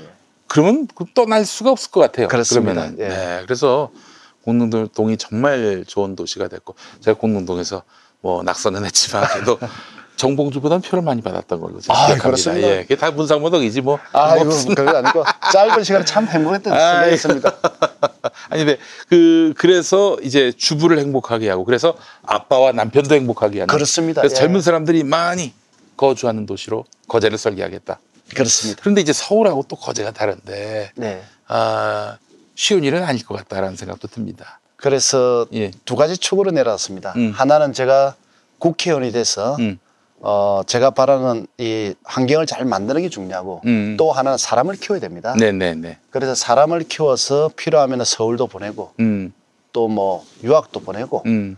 좋은 문화를 접해서 다시 고향으로 내려올 수 있는 네. 어. 어, 이래서 선순환 구조를 만드는 게 그러니까 거제에서 사람을 키워가지고 예, 예. 서울 가서 열심히 배우고 예, 예. 열심히 어떤 기량을 쌓아서 고향에 돌아와 또 봉사하도록. 하는. 그렇습니다. 어. 아 그래요. 네. 그렇죠. 그게, 그게 인적 자원이라는 표현이 좀 적절치 않지만은 사람에게 투자하는. 그렇습니다. 예. 그래서 그 사람이 돌아와서 네, 예. 또 고향을 또 어, 이렇게 발전시키는 그렇습니다. 이 연어 프로젝트. 여러 프로젝트. 연어 프로젝트. 알겠습니다. 예. 거제는 또 관광지입니다. 제가 또 거제를 한번 가봤는데 너무 아, 좋죠? 너무 예. 너무 좋아요, 예. 진짜. 또또 가고 싶은 마음이 예, 예. 충만할 정도인데. 근데 요즘에 또 거제가 예. 아, 좀 어, 활기를 잃으면서 관광지로서도 좀 뭔가 좀 빛을 발해가고 있다 이런 얘기도 좀 들리더라고요. 네, 예. 관광지 거제를 살릴 수 있는 뭐 보관이 있으세요? 어, 앞서 왜 문재인 대통령께서 제가 요청을 해서 선물을 받게 되는지 하면은 네, 관광이 되려면은 길이 편해야 됩니다. 길이 편해야 한다. 그렇죠. 그런데 어, 유명한 관광지를 가면은 차가 밀려서 가지를 못합니다. 그렇죠. 예, 예. 가는데 거제 안에서 가- 목적지 가려면 한 시간이 걸립니다. 음, 갈 때 괜찮고 볼 때는 괜찮은데 뷰가 좋기 때문에 밥 먹을 때가 괜찮은데 네, 네. 다시 돌아올 때 되면 또 짜증이 납니다. 음, 이 문제를 해소해야 됩니다. 서비스 질을 네. 높게 해줘야 됩니다. 예. 그러려면 알겠습니다. 돈이 필요합니다. 돈이 필요하다. 당, 대통령께서 음. 저에게 야당이 선물로 주겠습니까? 음, 제가 국회의원이 되면은 음. 제일 먼저 대통령 만날 겁니다. 음. 돈을 달라고 할 겁니다. 아니 뭐 대통령께서 뭐 여야 가리지 않고 공평하게 분배하시겠지만 그러겠죠. 그래도 네, 예. 이심전심 마음이. 또 예, 예. 끌리면은 또 이렇게 에, 거제 쪽에 좀 더 관심을 두실 것이다. 예, 예. 이런 말씀인데 그래 진짜 중앙당 쪽에 인프라가 많으세요 보니까. 뭐 저는 재선 이상 국회의원님들 다뭐 음. 거의 다 아는 분이죠. 그한 3선급, 4선급 삼선급이 된다는 더- 얘기를 들었어요. 아닙니다. 예. 예, 예. 정말 3선, 4선급 국회의원 후보자인데, 네. 예. 자, 그래서 이제 뭐 예산 따는 거나 이런 것들에 있어서는 한번 맡겨 주시면은 잘할 수. 있다. 네, 이런 예. 얘기죠. 예. 아, 그래요. 거제. 지금 뭐 판세를 아까 말씀하셨는데 바짝 붙었다라고 말씀하고 계세요. 그러면은 그걸 어떻게 할 수 있냐면은 상대 후보가 문상모 후보를 견제를 하거든요. 네, 네. 예. 견제가 좀 들어오고 있습니까? 많이 들어오죠. 음, 네. 어떻게 들어오고 있습니까? 어, 일단은 뭐 겉으로는 우리가 편안하게 합니다. 네. 그런데 이제 우리가 또 정치가 또 구단 아니겠습니까? 네, 네, 네. 하는 행동들 눈치 네. 보고 이런 게 다 눈에 다 보이죠. 혹시 뭐 상대 후보가 아니더라도. 뭐 마타도가 뭐 번진다든지 뭐 이런 건 없습니까? 지금 현재까지는 아직 그런 건 없습니다. 음, 뭐 네. 네. 털어봐야 나올 것도 없는 사람이긴 하지만은 예. 뭐 그거 없으면 만든단 말이에요. 네, 제조를 예. 한단 말이죠. 예, 예, 마지막까지 우리 또 상대 후보도 공명 선거를 잘 지켜주시리라 또 기대하는 마음을 갖습니다만은. 맞습니다. 아 근데 또 이렇게 문상호가 이겨버리면은 굉장히 또 곤란하기 때문에 또 그동안 지켜왔던 거제 아니겠어요? 네, 예. 고제를 또 잃으면 안 된다는 마음에 혹시 에, 행여나 딴 생각을 가지면 안 되겠다 네, 그런 예. 마음을 네. 말씀드리고 싶습니다. 예, 아이고 공약이 참 서울에 그 우리 시민들도 어, 느끼고 또 공유했던 그런 공약들 아, 거제에서 실현될 수 있을지 주목하게 되는데 평균 연령 38세. 예, 어 굉장히 젊어요. 젊은 도시입니다. 예. 그, 그러면은 지금 판세가 좁혀진 것도 이분들의 마음이 아직은 민주당에게 좀 더 한번 기대를 걸어보겠다라는 그런 마음으로도 해석됩니다. 그렇습니다. 그, 그 제가 이제 8대 2라고 하는 게 뭐냐면 면 지역이 국의 면, 국의 동입니다. 음. 동은 여, 어, 젊죠. 네. 근데 면은 어. 고령차게 그렇습니다. 예, 예, 근데 예. 제가 제일 어려운 거제면 출신입니다. 대통령 음. 고향. 네네네. 네, 예. 거제면 출신인데 거제면을 중심으로 어, 동부면, 남부면, 음. 그리고 둔덕면, 사덕면 되는데 음. 이 일대가 아마 과거보다는 훨씬 더 좋게 나올 겁니다. 음. 제가 초등학교, 중학교, 고등학교를 다 거기 나왔고 네. 중학교를 졸업하고 돈이 없어서 네. 제가 고등학교를 못 가지 않습니까? 아, 그랬어요. 멜집배를 1년 동안 타고 예. 고등학교를 가고 예. 이러한 부분들을 지역사회가 알고 음. 어렵게 성장했네. 네. 그런데 바르게 컸네. 음. 어, 그런 믿음성이 있지 않겠습니까? 아이고, 네. 그래요. 네. 알겠습니다. 아이고 거제시 거제시가 이제 단일 선거구고 이곳에서 이제 국회의원 후보로 출마하신 문상모 후보님 지금 만나고 있습니다. 우리 저 공약과 관련해서 어 경제 살리기 공약 네, 예. 뭐 앞서서 살기 좋은 도시 만드는 것이 우선 첫 번째겠지만은 네, 네, 네. 또 그밖에 뭐 다른 공약들이 있으면 좀 소개해 주시겠어요? 어, 제가 이제 말씀드린 것은 남이 하지 못했던 공약인데요. 음. 어, 그전엔 아까도 말씀드렸듯이 대우 삼성을 끼고 네. 있는 조선소의 도시입니다. 그렇죠. 예, 예. 조선소가 죽으면은 그제는 성장이 정말 큰일 나요. 완전히 뭐 예. 끝장이죠. 네. 그런데 양대 조선소가 죽으면 대한민국도 음. 경제가 굉장히 질단납니다. 음. 그래서 이걸 하기 위해서는 지금 대우와 음. 현대가 음. 지금 기업 결합한다고 네. 지금 이러지 않습니까? 예. 지역에서는 반대가 있죠. 음. 어, 노동조합에서는 반대를 하고 음. 내 자리가 없어질 수도 있고 어. 또 경제가 안 좋아질 수 있다라고 해서 반대를 하고 있는데 음. 실제 이제 그런 내용하고 좀 다른 문제가 있는데 음. 어쨌든 반대를 합니다. 네. 반대를 하는 부분에 대해서는 저는 전적으로 동의를 하고 음. 반대를 해야 우리가 얻을 것도 얻을 수 있지 않겠습니까? 음. 그래서 반대를 해야 되는데 정치하는 우리는 반대를 보다는 음. 앞으로 대안책을 놓고 음. 정부에서 아니면은 우리가 이익이 될 수 있는 음. 어, 길을 찾아야 되는데 그 네. 길을 찾기 위해서 저는 어, 1호 공약을 조선 해양 산업 음. 클러스터 지정을 제가 요청했습니다. 어. 그래서 이거는 특별법을 발의해야 됩니다. 네, 네, 네. 어, 그래서 이걸 되고 나면은 국가가 예. 비즈니스 모델에 음. 직접 개입을 못 하지 않습니까? 네, 그렇죠. 근데 예. 특별법에 의해서 네. 어, 조선 산업의 어, 신성장 동력 산업을 갖다 할 수도 있고 음. 또 하나가 예를 들어서 뭐 자율주행 음. 그리고 각종 어, 우리가 부가가치가 높은 음. 이런 사업들 네. 이런 걸 할 수가 있습니다. 네. 그래서 국가가 좀 개입을 하자. 네, 네. 어, 그렇게 하기 위해서는 네. 조선 산업 클러스터가 분명히 지정이 돼야 된다. 음. 그래서 이거를 이미 국가구형발전원에 음. 이 문제를 건의를 했고 네. 거기서 너무 좋은 아니다. 네. 그래서 검토하겠다. 네. 이래 됐는데 국가구형발전위원장이 예. 제주도에 출마를 했습니다. 아, 그래서 그래요? 예, 그래서 어, 아마 다음에 어, 후임으로 이제 국가구형발전위원장이 오- 들어오시면은 음. 이 문제가 아마 음. 어, 우리 연구 용역을 해서 음. 필요한 법적 절차를 밟지 않을까 이렇게 음. 희망하고 있습니다. 더불어민주당이 조선산업 특별위원회 위원장을 그렇습니다. 맡고 예. 계세요. 네, 예. 예. 알겠습니다. 조선 산업을 살리면은 거제가 사니까 그렇습니다. 예. 그것만 하나 잘 실천해도 뭐 그렇습니다. 거제가 활기도는 거는 뭐 시간 문제겠어요. 네, 예. 알겠습니다. 지금 뭐요 제가 잠깐 뉴스를 검색했는데 대우 조선 문제를 어떻게 해결할 것인가 네. 이게 가장 큰 문제로 지금 지역 현안으로 부상한 걸로 보입니다. 네, 예, 예. 예, 알겠습니다. 그 우리 문상모 후보님은 긴급 재난 기본소득 네, 예. 관련해서 어떤 입장이세요? 어, 당연히 저는 이제 음. 어, 우리 거제 시장님께서 네. 어, 먼저 빨리 우리도 거제시도 음, 어, 긴급재난 기본급 빨리 지급을 하라라고 네.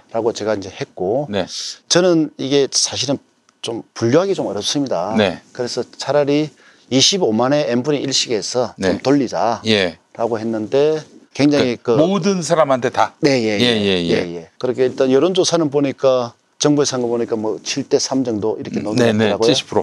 70% 정도가 이제 하는 걸로 돼 있는데 네, 거기다는 이제 대우 삼성에 있는 노동자들은 네. 정규직의 노동자들은 혜택이 없는 거예요. 음, 어, 그래서 이런 부분에 상당히 좀 불만이 있죠. 네. 알겠습니다. 자, 우리 청자분들 많이 들어와 계시는데 거제도에서 꼭 당선되셔서 놀러 가고 싶은 거제가 될 수 있게 해주세요라고 네. 말씀하셨고요. 네. 꽉 막힌 도로 확실히 뚫어 주십시오라고 말씀하셨습니다. 거제도가 교통이 안 좋습니까? 아까도 말했지만 너무 안 좋습니다. 어. 저 피켓 하나에 예. 꽉 막힌 도로 문상모가 뻥 뚫어드리겠습니다. 무슨 수로? 청와대 가서 대통령께 요청을 해야죠. 아, 그래서 이제 길을 닫겠다. 네, 예, 예. 아, 알겠습니다. 그저 올라온 것들 좀 여쭤보도록 하겠습니다. 예, 예. 대우조선해양 하도급 갑질 피해 문제를 해결을 해주세요. 이런 네. 글이 있습니다. 네, 예, 예. 예, 그 부분 어떻게?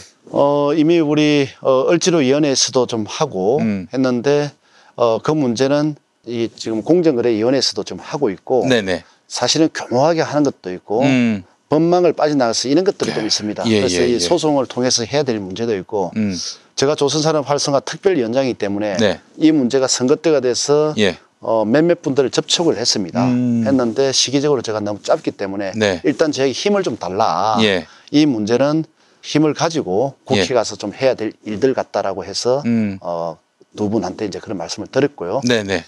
어, 또 하나가 이제 있었던 게 우리가 어저께 어, 언론에 기- 발표를 했는데 네.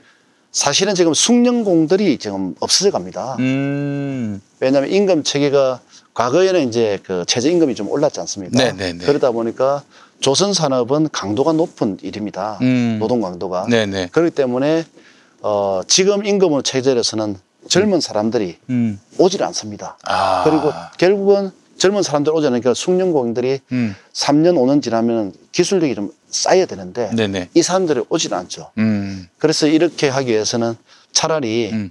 어, 새로운 좀 모델을 좀 제시를 하자. 어떤 모델?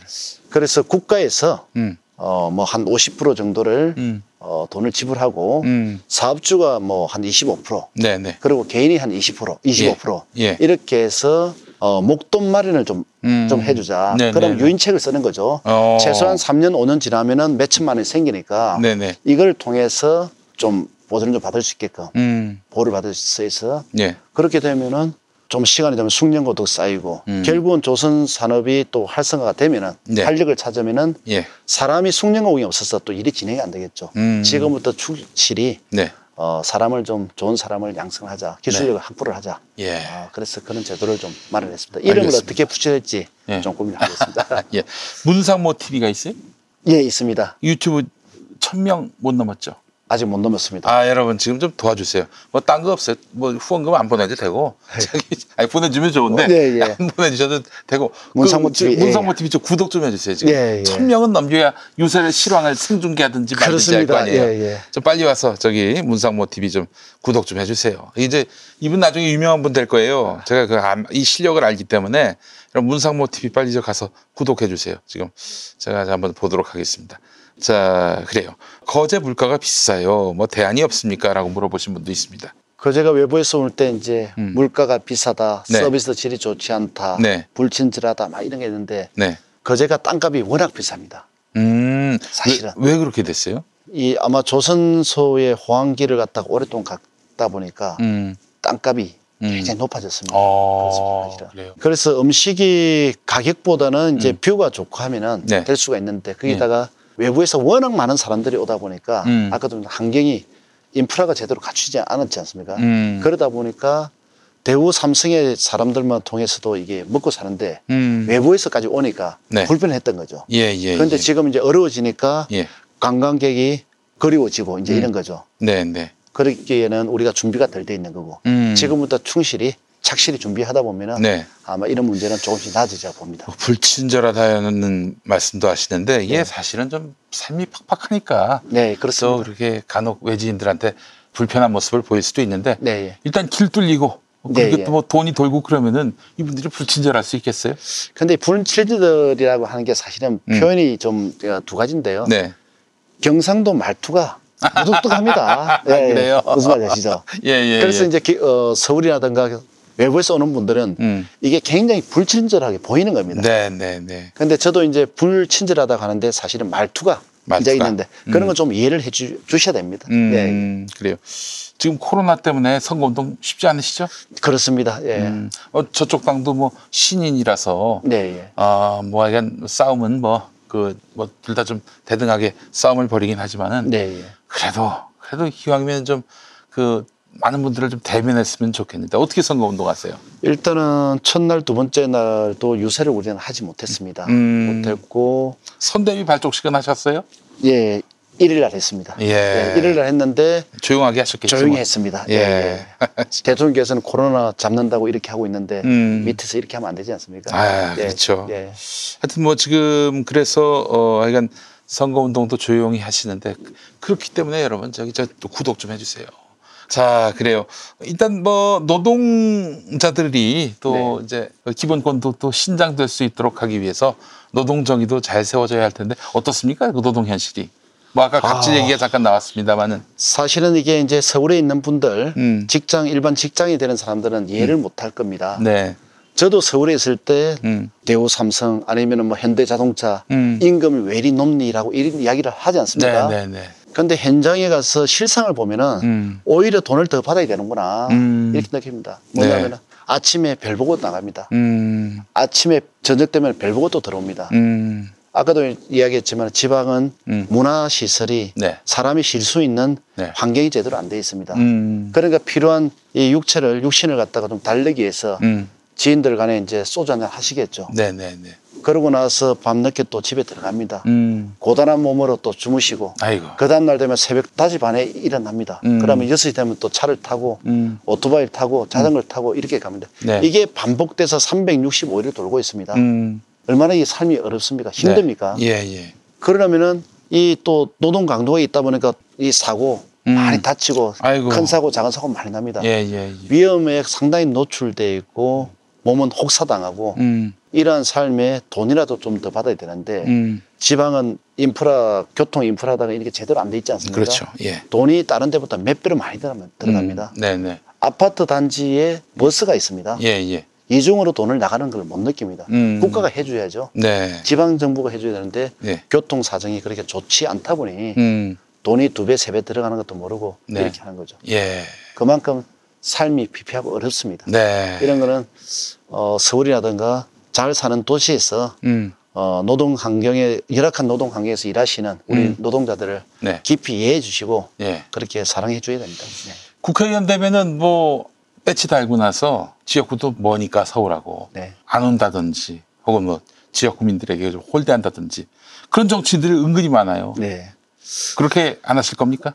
서울에서 했듯이 똑같이 하겠습니다. 어, 행사 때? 박수, 박수 받는 자리는 저는 가지 않겠습니다. 오. 일이 필요하고 해야 될 일이 있는 곳에 음. 가겠습니다. 행사 때 정치인들이 끼우끼고 하는 게 너무 많지 않습니까? 네네네. 그 시간이 너무 아까워 보입니다. 음. 보이지 않는 곳에 일해야 될 곳이 너무나 많은데 박수 받는. 곳이 아닌 곳은 어디입니까? 민원이 있거나 예. 지역 갈등이 있거나 예. 그리고 뭔가 제도를 바꿔야 될 거. 음. 이런 일들이 너무나 산적해 있는데 가서 욕, 욕 먹을 수도 있는 자리. 욕 들어야죠. 정치를 욕 들어야지 누가 욕 들었습니까? 네. 어. 예. 예. 그런 자리 많이 가셨어요. 제가 네. 보장합니다. 네. 예, 제가 그거는 제가 보장합니다. 그, 그 일이 공릉동에서는 많이 있었어요. 그래서 공릉동 다니다 보면은 뭐 저기 월계동도 그랬습니다만은 네. 시의원을 잘 둬가지고 뭐 무슨 뭐 선거 때 말이죠. 아니 그 시의원 일 좀 똑바로 시키지 뭐예요 이게 도대체 이런 얘기를 제가 한 번도 들어보지 못했어요. 그, 그 듣느라고 일이었던 국회의원 후보자를 제가 제법 만났거든요. 예. 공릉동은 문상모가 완전히 확실하게 확실하게 아, 이제 말하자면은 민원이 없게 만들어 버렸어요. 네. 그 거제시 국회의원이 되면 그 민원 문제 어떻게 해결하실 거예요? 민원을 상시적으로 받을 수 있는 창구를 마련해 두실 겁니까? 일단은 그거는 기본으로 해야 되고요. 네. 면동을 갖다가 쪼개서 음. 매주 음. 오늘은 뭐 무슨 A조, 음. 내일은 B조 이렇게 해서 예. 어, 순차적으로 기본적으로 돌 것이고 네네네. 왜냐하면 현장을 찾아가야 알 수가 있습니다. 음. 말로만 듣는 것은 해답을 좀 찾기가 어렵습니다. 네. 직접 보고 듣고 느껴야만이 그렇지. 아 이게 실천이 가능하지. 음. 말로만 보고서만 올라오면은 음. 생각이 딴 데가 있습니다. 아하. 안 됩니다. 예, 예. 네. 알겠습니다. 네. 항상 그 지역위원회 문을 열어놓고 예, 예. 어? 그렇습니다. 한 라인 구축하고 그렇게 해서. 네. 우리 저 어, 지역 구민들하고 소통하시는 그런 국회의원이 되시겠다. 문상모 TV 구독자들한테는 좀 특별히 더 어?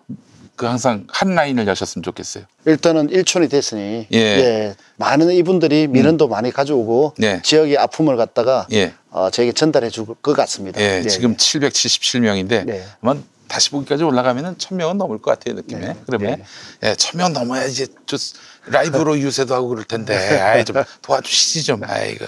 자, 우리 저 뭐 구독한다고 뭐 특별히 뭐 손해 볼 일이 뭐가 있어요? 없죠. 뭐 돈을 더 낸다든지 그런 거 없잖아. 예, 좀 도와주시면 감사하겠습니다. 예.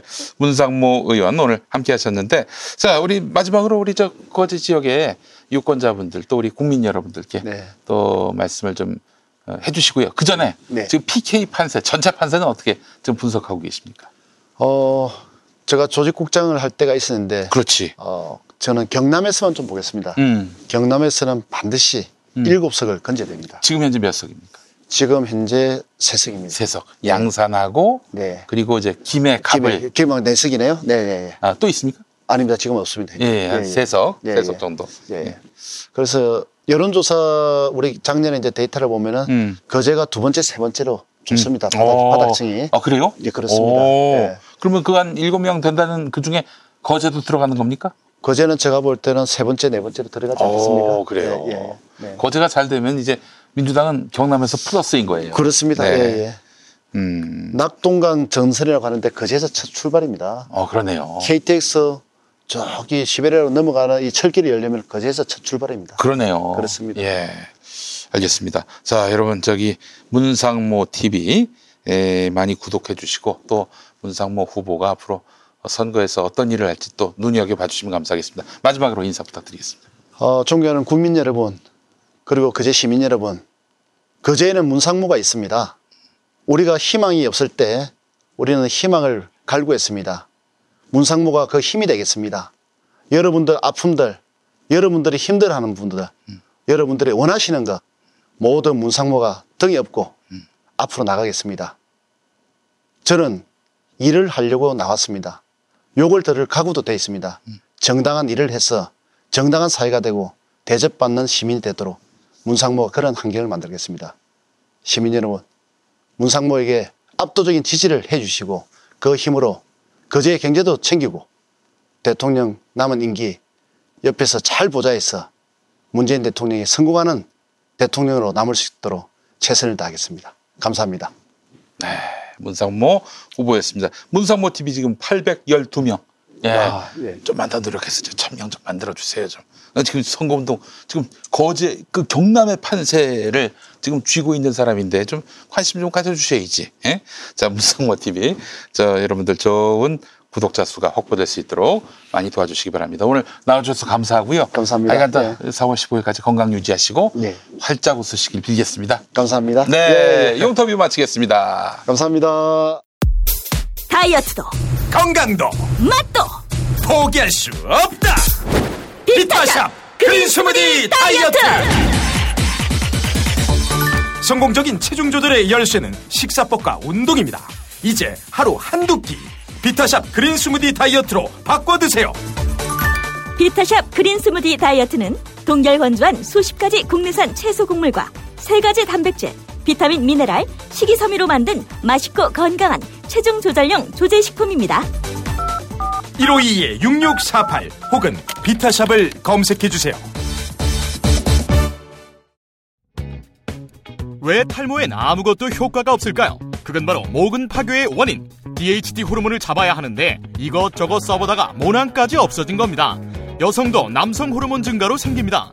특허청 탈모 검색하면 2,000개나 나오지만 DHT 5알파 환원 효소 억제 남성 120명 임상 결과 83%는 전 세계에서 저희 모낭 영양제뿐입니다.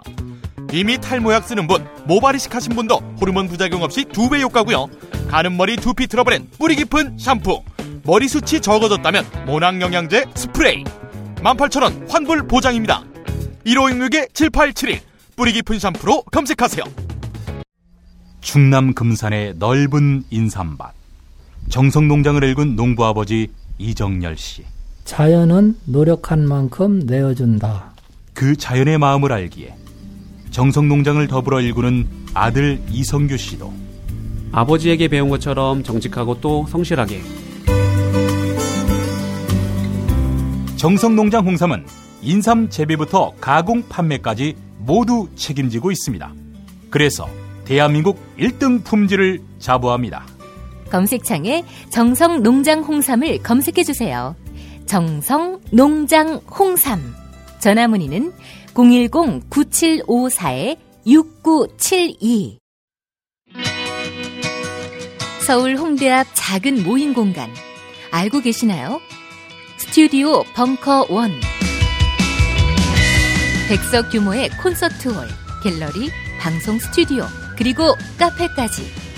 스튜디오 벙커원에서 아름다운 꿈이 익어갑니다. 북 콘서트, 파티, 세미나, 작은 음악회, 전시회, 유튜브 팟캐스트 녹화, 녹음까지. 여러분을 위한 공간, 스튜디오 벙커원. 문의는 네이버 블로그 영문 스튜디오 벙커원.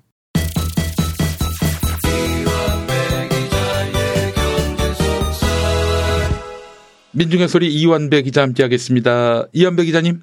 네, 안녕하십니까? 네, 자 오늘 어떤 이야기 해볼까요?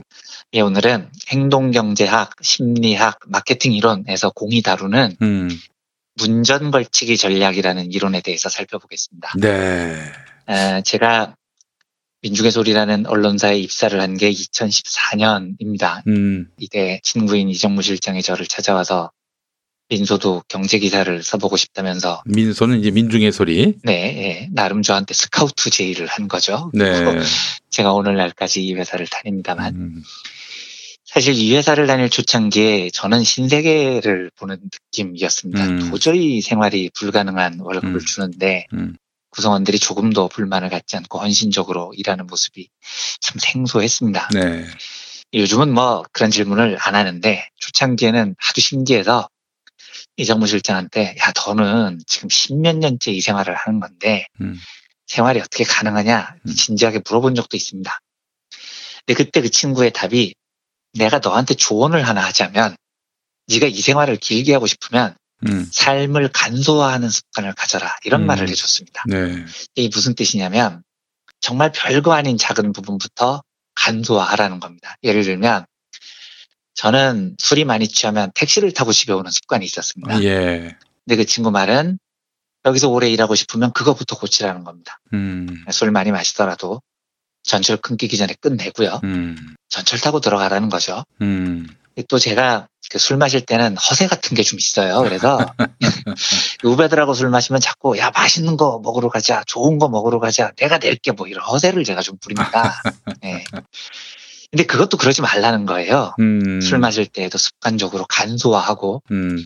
이런 태도가 생활에서 몸에 배야 이 생활을 오래 할 수 있다는 겁니다. 음. 그래서 제가 그 이후로는 이 조언을 정말 잘 따릅니다. 요즘은 뭐 술 마시고 택시 타는 경우는 1년에 한두 번 있을까 말까 할 정도니까요. 아무튼 이제 이정무 실장의 조언은 뭐 돈을 아껴라 이런 내용이었는지는 모르겠는데 음.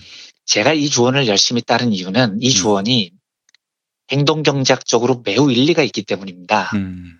그 일리가 바로 오늘의 주제인 문전 걸치기 전략, 음. 영어로는 foot in the door technique이라고 불리는 네. 행동 경제학과 심리학, 소비자 마케팅 이론입니다. 음. 이 청취자 여러분들 혹시 길을 가시다가 음. 아동 구호 단체 같은 곳에서 투표 한 번만 해주세요, 스티커 한 장만 붙여주세요 이런 요청 받아보신 적 있을 겁니다. 네. 요 판넬에 스티커 한 장 붙이는 거거든요. 음. 전혀 어려운 일이 아니죠. 그래서 좋은 마음에 요청을 받아들여서 스티커를 붙이면 음. 그때부터 이제 이분의 설명이 시작됩니다. 아, 여기에 투표하셨군요. 음. 이 항목에 투표하신 분들의 성향이 이렇고 이 항목의 의미는 이런데 이러면서 자기들이 돕고 있는 사람들의 어려움을 줄줄이 이야기합니다. 음. 근데 여기서부터는 말을 끊기가 진짜 어려워요. 계속 네. 듣게 됩니다. 예. 그러다가 결국 안타까운 사연에 세계 각국의 어린이들의 이야기까지 듣게 되고요. 음. 이때 그분이 정기 후원 요청서를 들이밀죠. 음. 이게 진짜 거절하기 어렵습니다. 음. 그래서 정기 후원자가 되는 경우가 많습니다. 이게 바로 문전 걸치기 전략이라는 겁니다. 음. 그러니까 이 마케팅 이론의 요지는 사람에게 어떤 부탁을 할 때 처음부터 묵직한 부탁을 들이밀면 상대가 부담스러워합니다. 음. 그래서 첫 부탁을 누구나 들어줄 수 있는 가벼운 부탁으로 시작을 하는 거죠. 그런데 사람의 성향이 한 번 부탁을 들어주잖아요. 음. 그 다음에는 점점 더 큰 부탁을 해도 자연스럽게 들어주게 돼 있다는 겁니다. 음. 그러니까 처음부터 이 사람들이 우리 단체에 후원해 주세요 이랬으면 거절했을 거예요. 음. 그런데 스티커 한 장만 붙여주세요 이렇게 가벼운 부탁을 시작했고 이걸 들어주면 결국 설명 듣다가 단체에 후원을 하게 된다는 거죠. 그러니까 부탁을 할 때는 작은 부탁부터 시작해서 음. 점점 더 부탁의 강도를 높여야 성공 확률이 높아진다는 겁니다. 이 이론은 1966년 미국 스탠퍼드 대학교 조너선 프리드먼하고 스콧 프레이저라는 두 연구자에 의한 연구입니다. 그 연구는 아주 간단한데요. 모르는 가정주부, 이제 이 당시만 해도 가정주부 분들은 거의 여성이니까요. 음. 전화를 해서 네. 당신 집에서 사용하고 있는 각종 집기들에 대해서 아주 간단한 서너 개의 질문을 드릴 테니 답을 좀 해주세요. 이렇게 요청을 합니다. 음. 근데 이거는 너무 간단한 질문이어서 대부분 답을 해줘요. 그리고 사흘 뒤에 다시 전화를 합니다. 아, 우리 그 3일 전에 음. 집기에 대해서 전화로 조사를 한 사람인데요. 우리가 조금 더 알아보고 싶은 게 있어요. 그래서 저희가 남자 직원 대여섯 명을 댁으로 보낼 테니까 음. 한두 시간 정도 집을 보여주실 수 있으세요? 이런 음. 요청을 하는 겁니다. 네. 근데 이게 상식적으로 말이 안 되는 요청이잖아요. 음. 가정주부 혼자 있는 집에 남자 직원 대여섯 명이 음. 뭐라고 갑자기 쳐들어와서 음. 두 시간 동안 집을 뒤지냐고요. 그런데 이 황당한 요구에 대해서 상당수의 주부들이 동의를 해줍니다. 반면에 3일 전에 간단한 질문을 전혀 안 하고 바로 이 요청을 한 그룹에 비해서 3일 전에 간단한 질문부터 해서 답을 받은 주부, 주부들이 음. 이 황당한 요구를 받아들일 확률이 두 배나 높다는 겁니다. 음. 그 사람 심리가 그렇다는 거죠. 작은 부탁을 한번 들어주면 그 뒤에 큰 부탁을 거절하기가 좀 꺼려진다는 거죠. 음.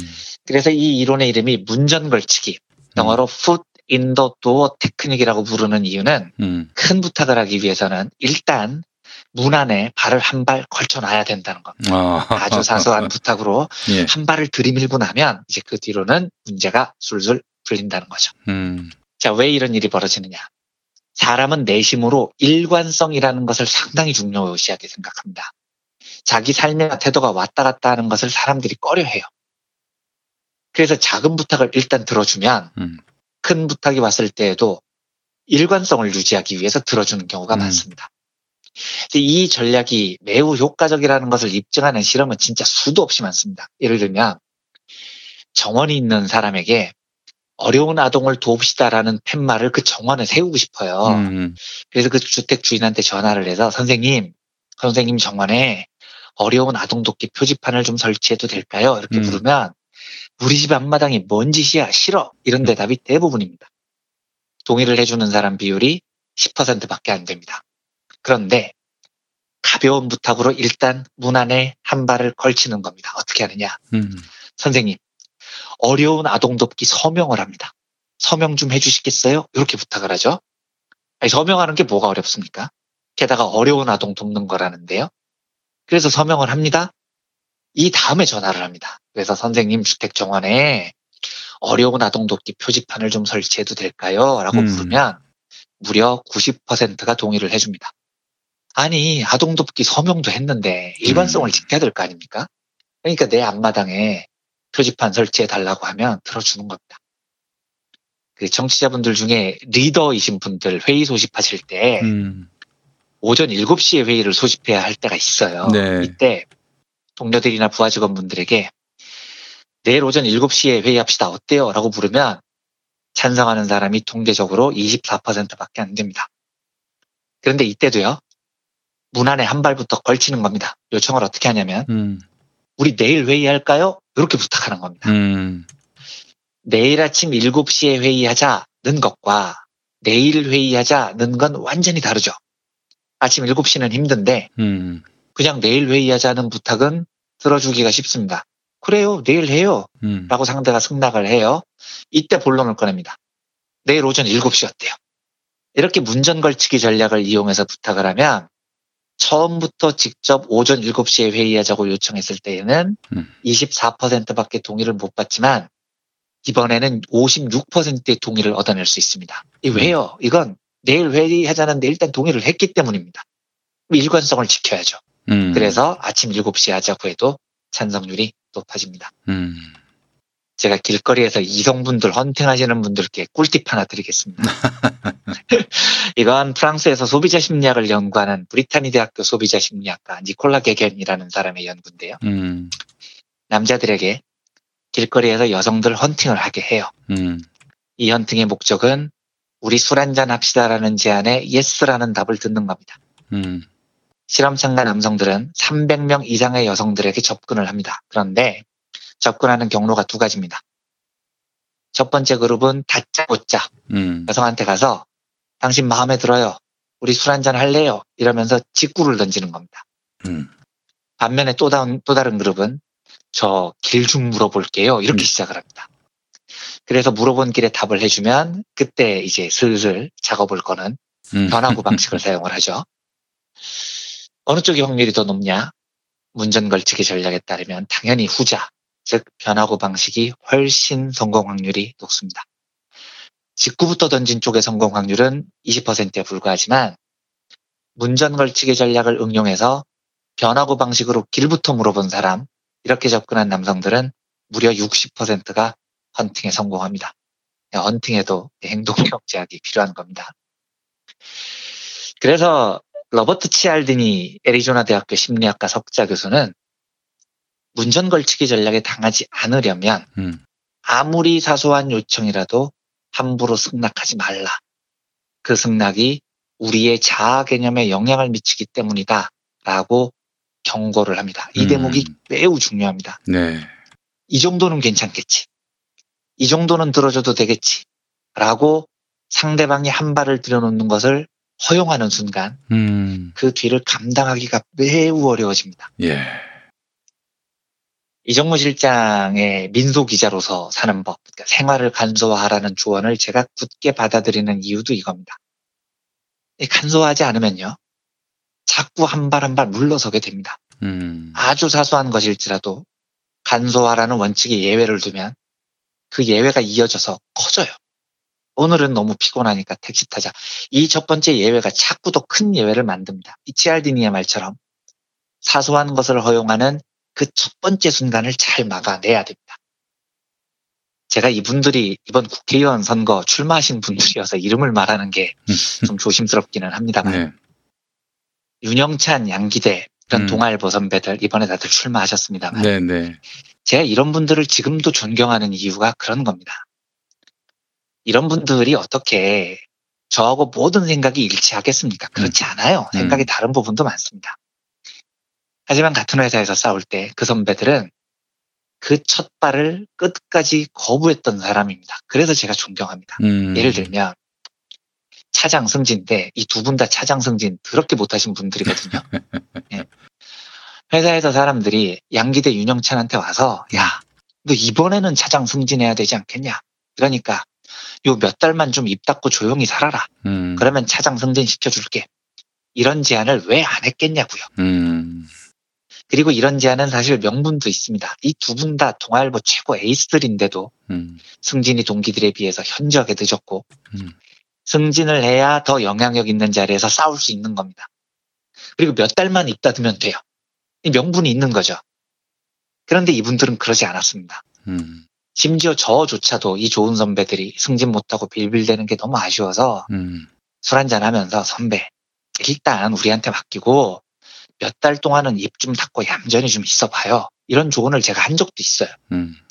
그런데 이분들은 그러지 않았습니다. 그 이유가 야 차장 승진하자고 한 발 물러서면 음. 계속 물러서게 되는 거다. 아. 변하는 선배들이 다 그렇게 변하는 거야. 못 봤냐? 이러면서 버텨줬다고요. 음. 그래서 제가 지금도 이 선배들을 뜨겁게 존경합니다. 네. 이좀 이제 슬픈 이야기인데요. 얼마 네. 전에 기생충 박사로 유명한 단국대 서민, 서민 교수가 음. 문바가 언론 탄압하는 시대, 음. 조선일보 없었다면 어쩔 뻔이라는 기고를 조선일보에 해서 파장을 일으켰죠. 예. 문바가 언론 탄압하는 시대. 음. 저는 서민 교수와 생각이 다릅니다. 다르지만 음. 사람에 따라서 이렇게 주장할 수도 있다고 봅니다. 음. 그런데 그 분노를 조선일보가 있어서 정말 다행이다라는 조선일보 찬가로 넘어가면 이제 여기서부터는 정말 동의가 어려운 거죠. 네. 그런데 이 조선일보 찬가보다도 저를 더 심란하게 만들었던 건 진짜 100만 보를 양보해서 음. 이런 주장을 할 수 있다 쳐도 네.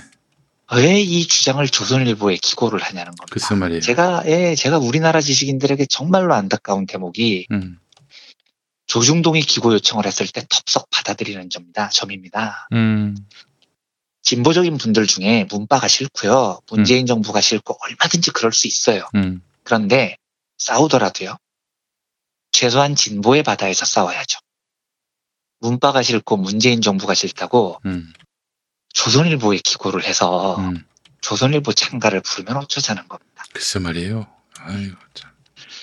심지어 조중동의 요청이 아무리 합리적이라 하더라도요. 음. 그들의 요청은 무조건 거절해야 한다고 저는 굳게 믿습니다. 왜냐하면 음.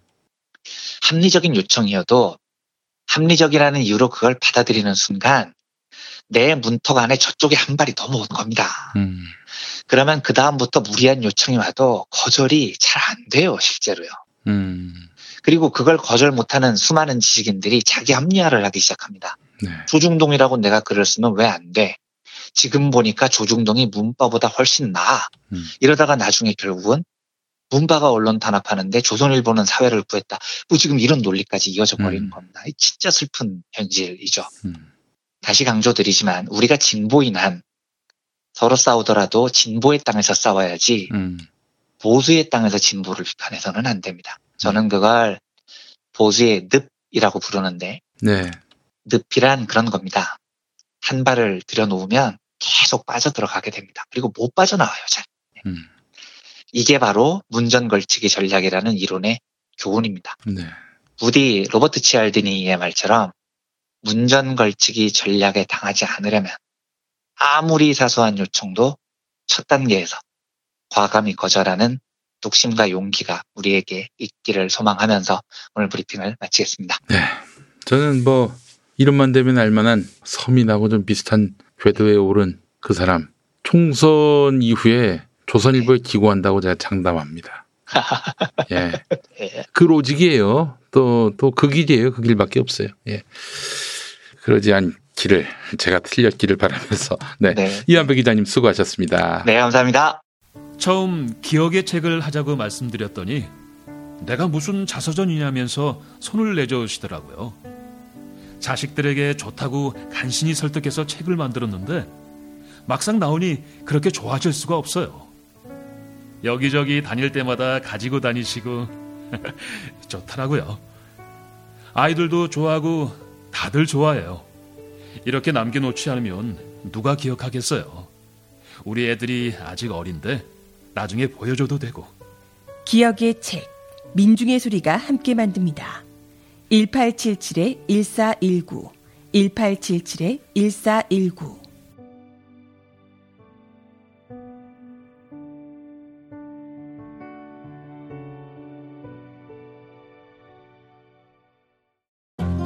소주 맥주만 술이 아닙니다. 우리 땅에서 우리 농부가 우리 물과 우리 곡식으로 만든 우리 술을 김용민닷컴에서 압도적 최저가에 만나보시기 바랍니다. 제주 오가 피로 만든 녹고의 눈물 대한민국 우리 술 품평회 최우수상에 빛나는 문경바람 경북 영천 고도리의 자랑 고도리 와인 문재인 대통령과 김정은 위원장이 건배했던 면천 두견주 한 잔 먹기 시작하면 일어날 수가 없어 안전뱅이 술로 불리는 한산 소곡주 등 정말 좋은 술이 많습니다.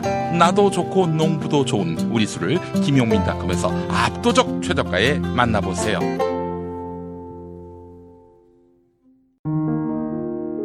김용민이 책을 냈습니다. 혐오를 혐오하다. 보수 기독교가 하나님과 성경의 이름으로 벌이는 혐오. 그 혐오는 모두 거짓이고 범죄임을 김용민이 간절하게 또 신랄하게 이야기합니다. 하나님과 성경의 이름으로.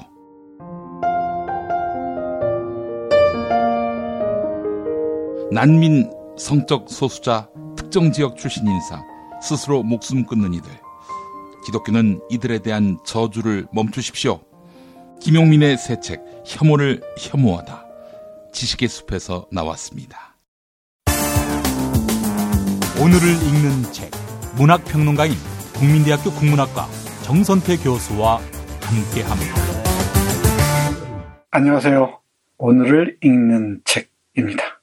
오늘 또 도월 김용옥 선생의 책 들고 왔습니다. 신간입니다. 뭐 영커프 어, 같은 저자의 책을 소개하는 경우가 좀 드문 편인데 아무래도 해야겠습니다.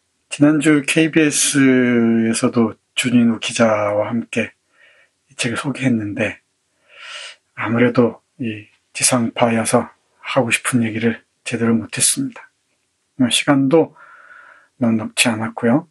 오늘은 짧게 핵심 내용을 간추리면서 도월 선생이 나는 예수입니다 라는 책에서 아, 얘기하고 있는 게 무엇인지 여러분과 나누기로 하겠습니다. 음, 초상 대단히 강렬하죠. 루오의 그 예수상이 유명한데 그보다 이게 훨씬 강렬한 것 같습니다. 마가복음 강해가 53번으로 끝났죠. 그 마지막 무렵에 도울 선생이 그랬었어요. 어, 저작권 문제가 있고 그래서 자기가 직접 그렸다. 대단히 훌륭합니다. 지금 뭐 그림 보는 눈은 없지만 강렬합니다. 어찌 보면 도울 선생을 닮은 것 같기도 해요. 그죠? 제목 나는 예수입니다는 이 책 제목인데 아, 도울 선생이 쓴 도울의 예수전입니다. 이 마가복음을 바탕으로 해서 예수를 다시 읽어보자 라는 그 생각에서 아, 썼다고 하죠. 마가복음, 강, 마가복음 강해가 조금 딱딱하고 전문적이고 어렵다면 이 책은 아주 어, 편하게 읽힙니다. 물론 편하게 읽힌다고 해서 어, 뭐 수준이 떨어진다 이런 거 아닙니다. 그 고전학자의 박람강기, 박학다식을 여지없이 보여주는 훌륭한 책인 것 같습니다.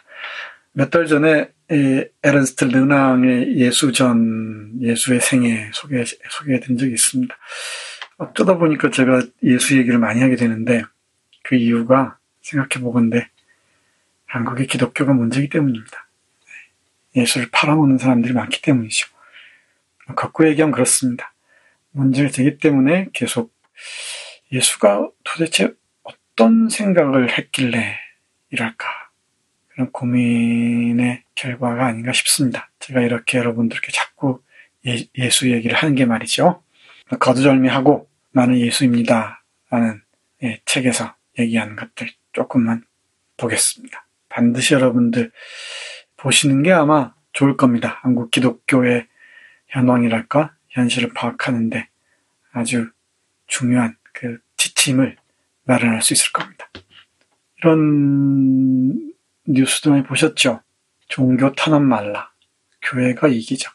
사랑제일교회 앞서 뒤엉켰다. 종교 탄압이랍니다. 아, 참. 어쩌다 여기까지 하는지 모르겠어요. 이, 그래, 만민중앙교회에 계속 확진자가 늘어나고 있는 상황이죠. 공동의 안위, 공동체 안위, 이런 건별 관심이 없는 것 같습니다.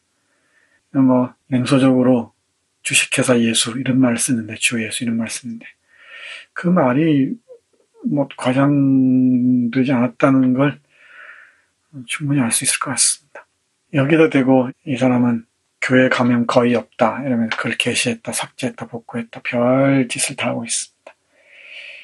그런데 이런 기독교의 말도 안 되는 짓들과 싸우는 평화나무가 있죠. 우리 김 PD가 이사장으로 있는 이 싸움 잘 지켜봐야 할 것 같습니다. 이런 뉴스를 보면서 어떻게 예수가 누구인지 다시 묻지 않을 수 있겠습니까? 도대체 예수가 어쨌길래 이렇게 수단을 당하는지 모르겠습니다. 그 골고다 언덕, 해골 언덕의 수단만으로도 서럽고 고통스러운 일인데 여기 와서 이 꼴을 당하고 있으니 예수가 다시 살아난다면 부활의 의미는 뭐 다릅니다만은 정말 가만두지 않을 것 같습니다. 이, 이 방송을 보시는 크리스천들이 계시다면 어떻게 생각하시는지 참 궁금합니다. 이 도울 선생은 이 책에서 처음으로 돌아가라고 합니다. 처음, 특히 마가로 돌아가라. 이 복음서 중에 첫 번째인 이 마가로 돌아가라. 이 마태복음이나 누가복음이 아니라 아주 그 처음에 그 순수함이 남아있는 마가로 돌아가서 예수의 참 모습을 찾으라는 겁니다. 그러면서 나는 예수입니다. 라고 고백하면서 아, 예수의 전기를 쭉 펼쳐 보이고 있습니다. 뭐 전기와 이 논평자가 이렇게 뒤섞여 있는 것 같아요. 뭐 그런데 그건 뭐 별 중요한 것 같지 않습니다. 예수란 이름이 철수나 뭐 어, 영수란 이름만큼이나 흔한 이름이었다고 하죠. 음, 평범한 예수입니다. 보세요. 한번 여러분들 주변의 사람들을 둘러보십시오. 자기가 이 세상을 구원한다고 한다는 생각을 가지고 사는 사람을 찾기가 어렵지는 않습니다. 이 세상을 자기가 구원한다고 생각하는 사람들은 신흥 종교를 만들거나 사교의 무리를 짓거나 혹은 사악한 정치적 집단을 형성하고 싶어하는 사람들 속에서 쉽게 발견될 수 있습니다. 히틀러도 자기를 하나님의 아들이라고 생각했을 것이고 전후 도탄에 빠진 세계를 구원하는 구세주라고 생각했을 것입니다. 과연 내가, 나는 예수입니다. 나 자신을 이 세상을 구원하는 구세주라고 생각했을까요? 여러 얘기가 가능하겠지만 나는 예수입니다. 그리고 예수로서 살았습니다. 사람의 아들, 인자 담론이라고 하죠. 사람의 아들 예수로서 갈릴리 민중과 함께 살고 투쟁하고 다시 갈릴리 민중 속에서 부활했습니다. 어디 지가 구세주라고 까불고 다니는 놈들이 있을 수 있단 말이에요. 이 사랑제일교회 목사가 누구인지 아시죠? 전아무개. 그런 사람들에게 빠져든 사람들, 신천지도 마찬가지입니다만, 또 이 만민중앙교회니 뭐 이런 데도 한번 보십시오. 참, 그, 자격 구세주라고 다 치유가 가능하다고 하는 그 말도 안 되는 비합리적인 말들에 빨려드는 거 보면은 우리가 합리적이라는 게 참 부끄럽게 이를 데 없습니다. 합리적 균형 감각이 없이 어떤 그 종교에 접근하는 순간에는 자칫한 광신으로 빠져들기가 쉽습니다. 뭐 그 역사가 다 말해주는 바와 같죠. 그래서 예수의 본래 모습으로 돌아가는 것입니다. 구세주 이런 개소리입니다. 우리 도걸 선생 흉내 내자면 포인트를 벗어나도 한참을 벗어난 겁니다. 어찌 그런 자들의 말에 혹할 수 있단 말입니까? 다음 볼까요? 아, 예수는 철저하게 처음부터 끝까지 갈릴리 사람임을 강조했죠. 갈릴리에서 태어나서 갈릴리로 돌아갔습니다. 죽었어도. 어, 뭐 베들레헴이니 뭐 이런 걸다 어, 다시 우리 도울 선생 발표면 생구랍니다. 생구라. 그러니까 상세한 내용들은 책을 참조하시기 바랍니다. 갈릴리는 어떤 곳인가? 우리 안병무 선생의 갈릴레아의 예수라는 책 소개해드린 적이 있습니다만은 아, 갈릴리라는 곳은 극도의 착취와 빈곤에 허덕이는 오클로스 민중과 오클로스가 민중이죠. 예, 히라보로 착취의 주체인 로마 식민 세력과 그에 부종하는 관료, 부종이란 말은 빌부터 먹는 뜻입니다. 군인, 제사장 세력, 그리고 허세를 일삼는 바리새인, 서기관, 그리고는 형, 폭력혁명을 꿈꾸는 열성 당원들의 대결밖에 없었습니다. 열성 당원 아시죠? 예, 가룟 유다 대표되는 나는 어떤 경우에도 폭력적 혁명을 생각해 본 적이 없습니다. 나의 아버지 요셉은 나에게 폭력은 결국 폭력을 낳게 될 뿐이라는 것을 뼈저리게 가르쳐 주셨습니다. 이런 절망 상태에서 세례 요한의 소식은 나에게 하나의 구원의 빛이었습니다. 세례 요한을 매개로 해서 갈릴 사람이 어떤 사랑의 혁명의 길로 나아간다는 얘기입니다. 아버지 요셉 얘기도 굉장히 흥미롭습니다. 우리 목수 정도로 알고 있는데 아람어나 어, 팔레스타인 지역의 고어죠. 이 아람어나 다른 그리스, 히라버를 어원적으로 분석해 들어가면서 단순한 이 목수가 아니라 지식인이었다고 얘기를 합니다.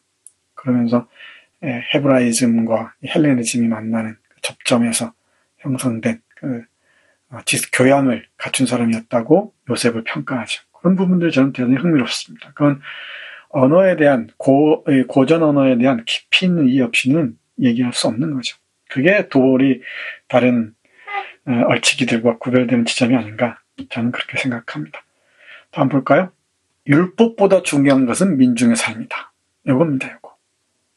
예배보다 중요한 것이 보통 사람들의 삶이에요. 어디 예배 같은 소리가 자빠졌어요, 어디. 이 공동, 제 공동의 위기의 순간에 어디 감히 예배 소리가 나옵니까? 어떤 규칙도 준수하지 않으면서. 저는 분노하지 않을 수가 없습니다. 네, 유명한 얘기죠. 사람이 안식을 위해서 있는 것이 아니라 안식일이 사람을 위해서 있다. 맞나요? 그러니까 안식일을 섬기기 위해서 사람이 있는 게 아니죠. 음, 사람이 있으니까 사람이 있고 난 다음에 안식일이 뭐가 있는 거죠. 예배가 먼저겠습니까? 사람의 삶이 먼저겠습니까?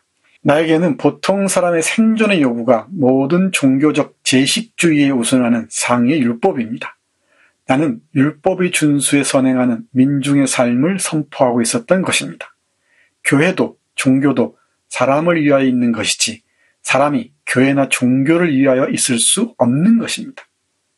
기억하십시오. 사람이 교회나 종교를 위하여 있을 수 없는 것입니다. 그 속셈이야 뭐 뻔하지만은 어, 뭐 화폐신을 섬기기 위한 우회로죠. 뭐 우회로도 아닙니다. 노골적이죠. 참 구차하고 비로합니다. 도울 선생의 종교혁명을 한마디로 정리하죠.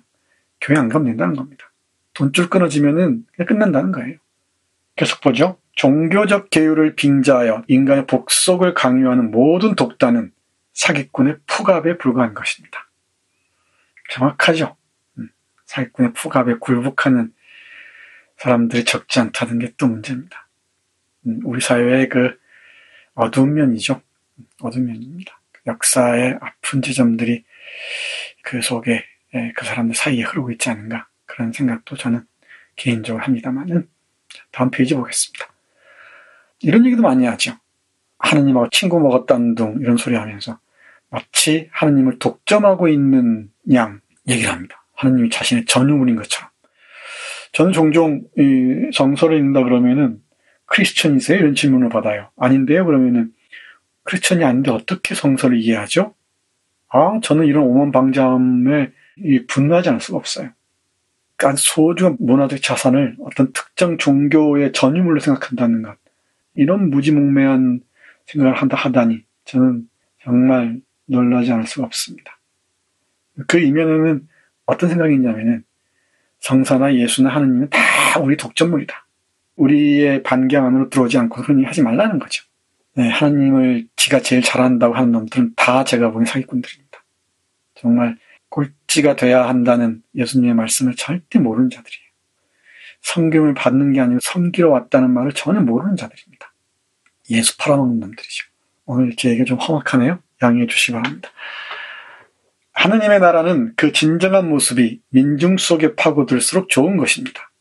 그 과정에서 시비가 개입될 수도 있지만 그 시비를 가리는 가장 좋은 방법은 개방성을 유지하는 것입니다. 한국 교회가 폐쇄적이라는 것 대단한 문제입니다. 어마어마한 그 뭐 성전을 지어놓고요. 그냥 딱 갇혀버리죠. 자기들끼리 딱 갇혀버립니다. 어떤 비판도 받아들이지 못하지. 그럼 타락하고 부패하게 되는 것입니다.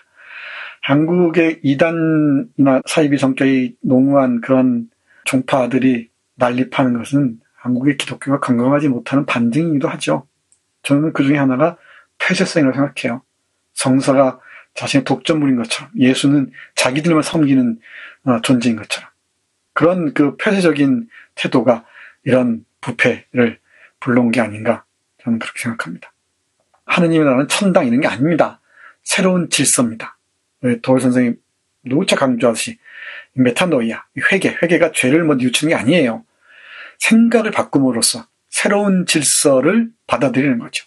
이게 새로운 질서를 선포하러 온게 바로 굿뉴스, 복음이죠. 어디, 어디 그 말도 안 하고 자빠졌습니까? 예수 믿으면 천국간이었더니, 안 믿으면 불신이었더니, 그런 무지몽매한 자들을 이렇게 노예로 길들이는 것, 참, 보고 있기 힘들죠. 복음을 널리 펼치기 위해서는 편협된 생각을 버려야 합니다. 나만 잘났고, 나만 옳고, 나만 권능이 있다고 생각하는 오만과 독성과 배탈을 버려야 합니다. 한국 개신교가 특히 이 많은 사람들의 비난의 직면에 있는 것은 버릴 이런 이유가 아닌가 싶어요. 오만과 독성과 배탈. 복음은 소승이 아니라 대승입니다. 모든 사람이 같이 타는 큰 수레입니다. 지들만의 전율이 아닙니다. 우리가 함께 갈 수 있는, 함께 꿈꿀 수 있는 아름다운 세상을 얘기해야죠. 열어놓고. 하느님의 나라를 마치 독점한 것처럼. 하느님의 친구니까 친구를만 듣는 것처럼. 그런 그 혹세무민의 언어들을 아무렇지도 않게 내뱉습니다. 그 험악하고 증오, 증오에 가득 찬 언어들이 이 기독교의 그 교회를, 아, 개신교의 교회를 가득 채우고 있다는 거 비극적이지 않습니까? 저는 섬뜩섬뜩해요. 저는 정말 어떤 식으로든 우리가 공론의 장에서 한판 대대적인 예, 논전을 벌여야 되지 않을까 싶습니다. 안으로 썩어가는 걸 보다 보면 무슨 일이 있을지 모릅니다. 물론 이건 한국 근현대사하고 밀접한 관련이 있습니다. 많은 어떻습니까? 대단히 훌륭하죠? 예, 강도의, 강도의 소굴이 된 성전.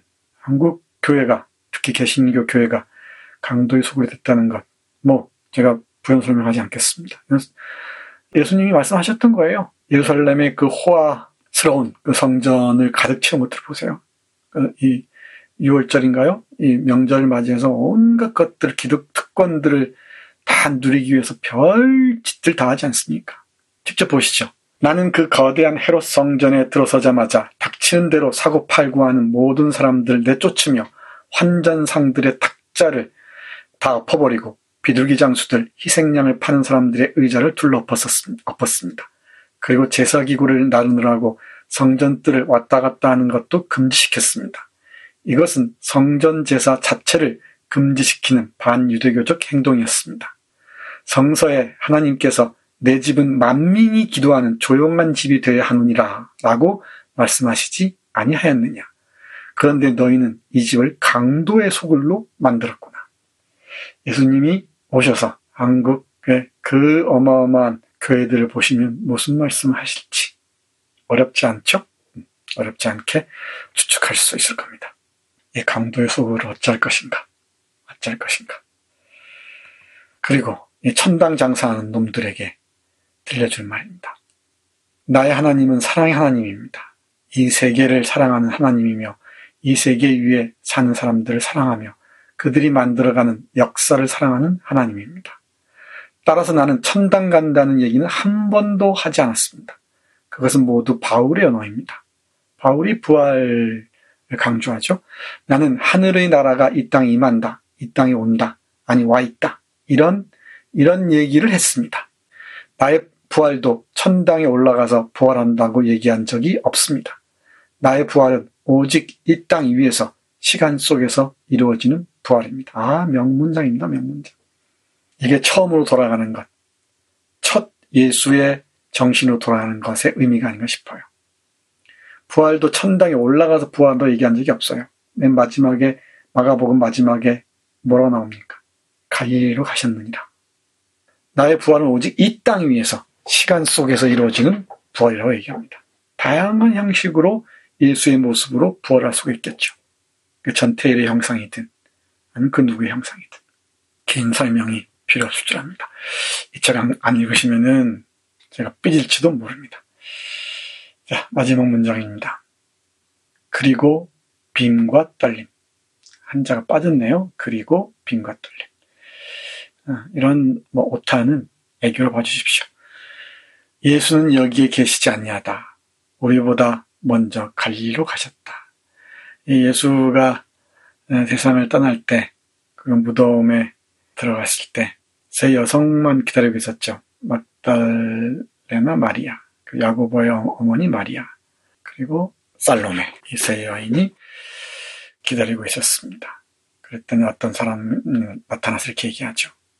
예수는 여기 무덤에 계시지 않는다. 우리보다 먼저 갈리로 가셨다. 아, 세 여인은 빈 무덤에서 무서워 벌벌 떨면서 아무 말도 하지 못했습니다. 빈 무덤. 이것이 마가가 전하는 예수의 이야기의 대미입니다. 빈과 떨림. 이것이 나의 마지막을 나타내는 언어입니다. 나는 부활했습니다. 예루살렘이 아닌 갈릴리 민중의 지평 위에서 부활했습니다. 아니, 부활할 수밖에 없었습니다. 왜일까? 이게 마지막 문장인데 왜일까요? 민중들과 함께 해야 되기 때문에. 갈릴리에 고통받는 사람들과 함께 하기 때문에.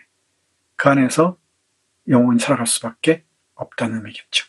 이게 갈릴리 민중의 지평이란 말의 의미일 겁니다. 에, 돌 김영옥 선생의 나는 예수입니다 중에서 극히 일부만 봤습니다. 여러분들 이책 꼼꼼히 읽으시면서 한국 기독교 개신교가 처한 문제가 무엇인지 그 문제 상황을 잘 파악해 보셨으면 좋겠습니다. 그리고 예수가 왜 우리에게 필요한지 어떤 맥락에서 예수와 만날 것인지도 한번 도월 선생과 함께 고민해 보셨으면 좋겠습니다. 오늘 읽는 책 마치겠습니다. 고맙습니다. 김용민 브리핑과 함께한 시간 어떠셨어요? 구독하기, 별점 주기, 댓글 달기, 후원하기로 응원해주세요. 이 방송을 유튜브 김용민 TV를 통해서도 만날 수 있는 거 알고 계시죠? 그럼 다음 시간에 다시 만나요.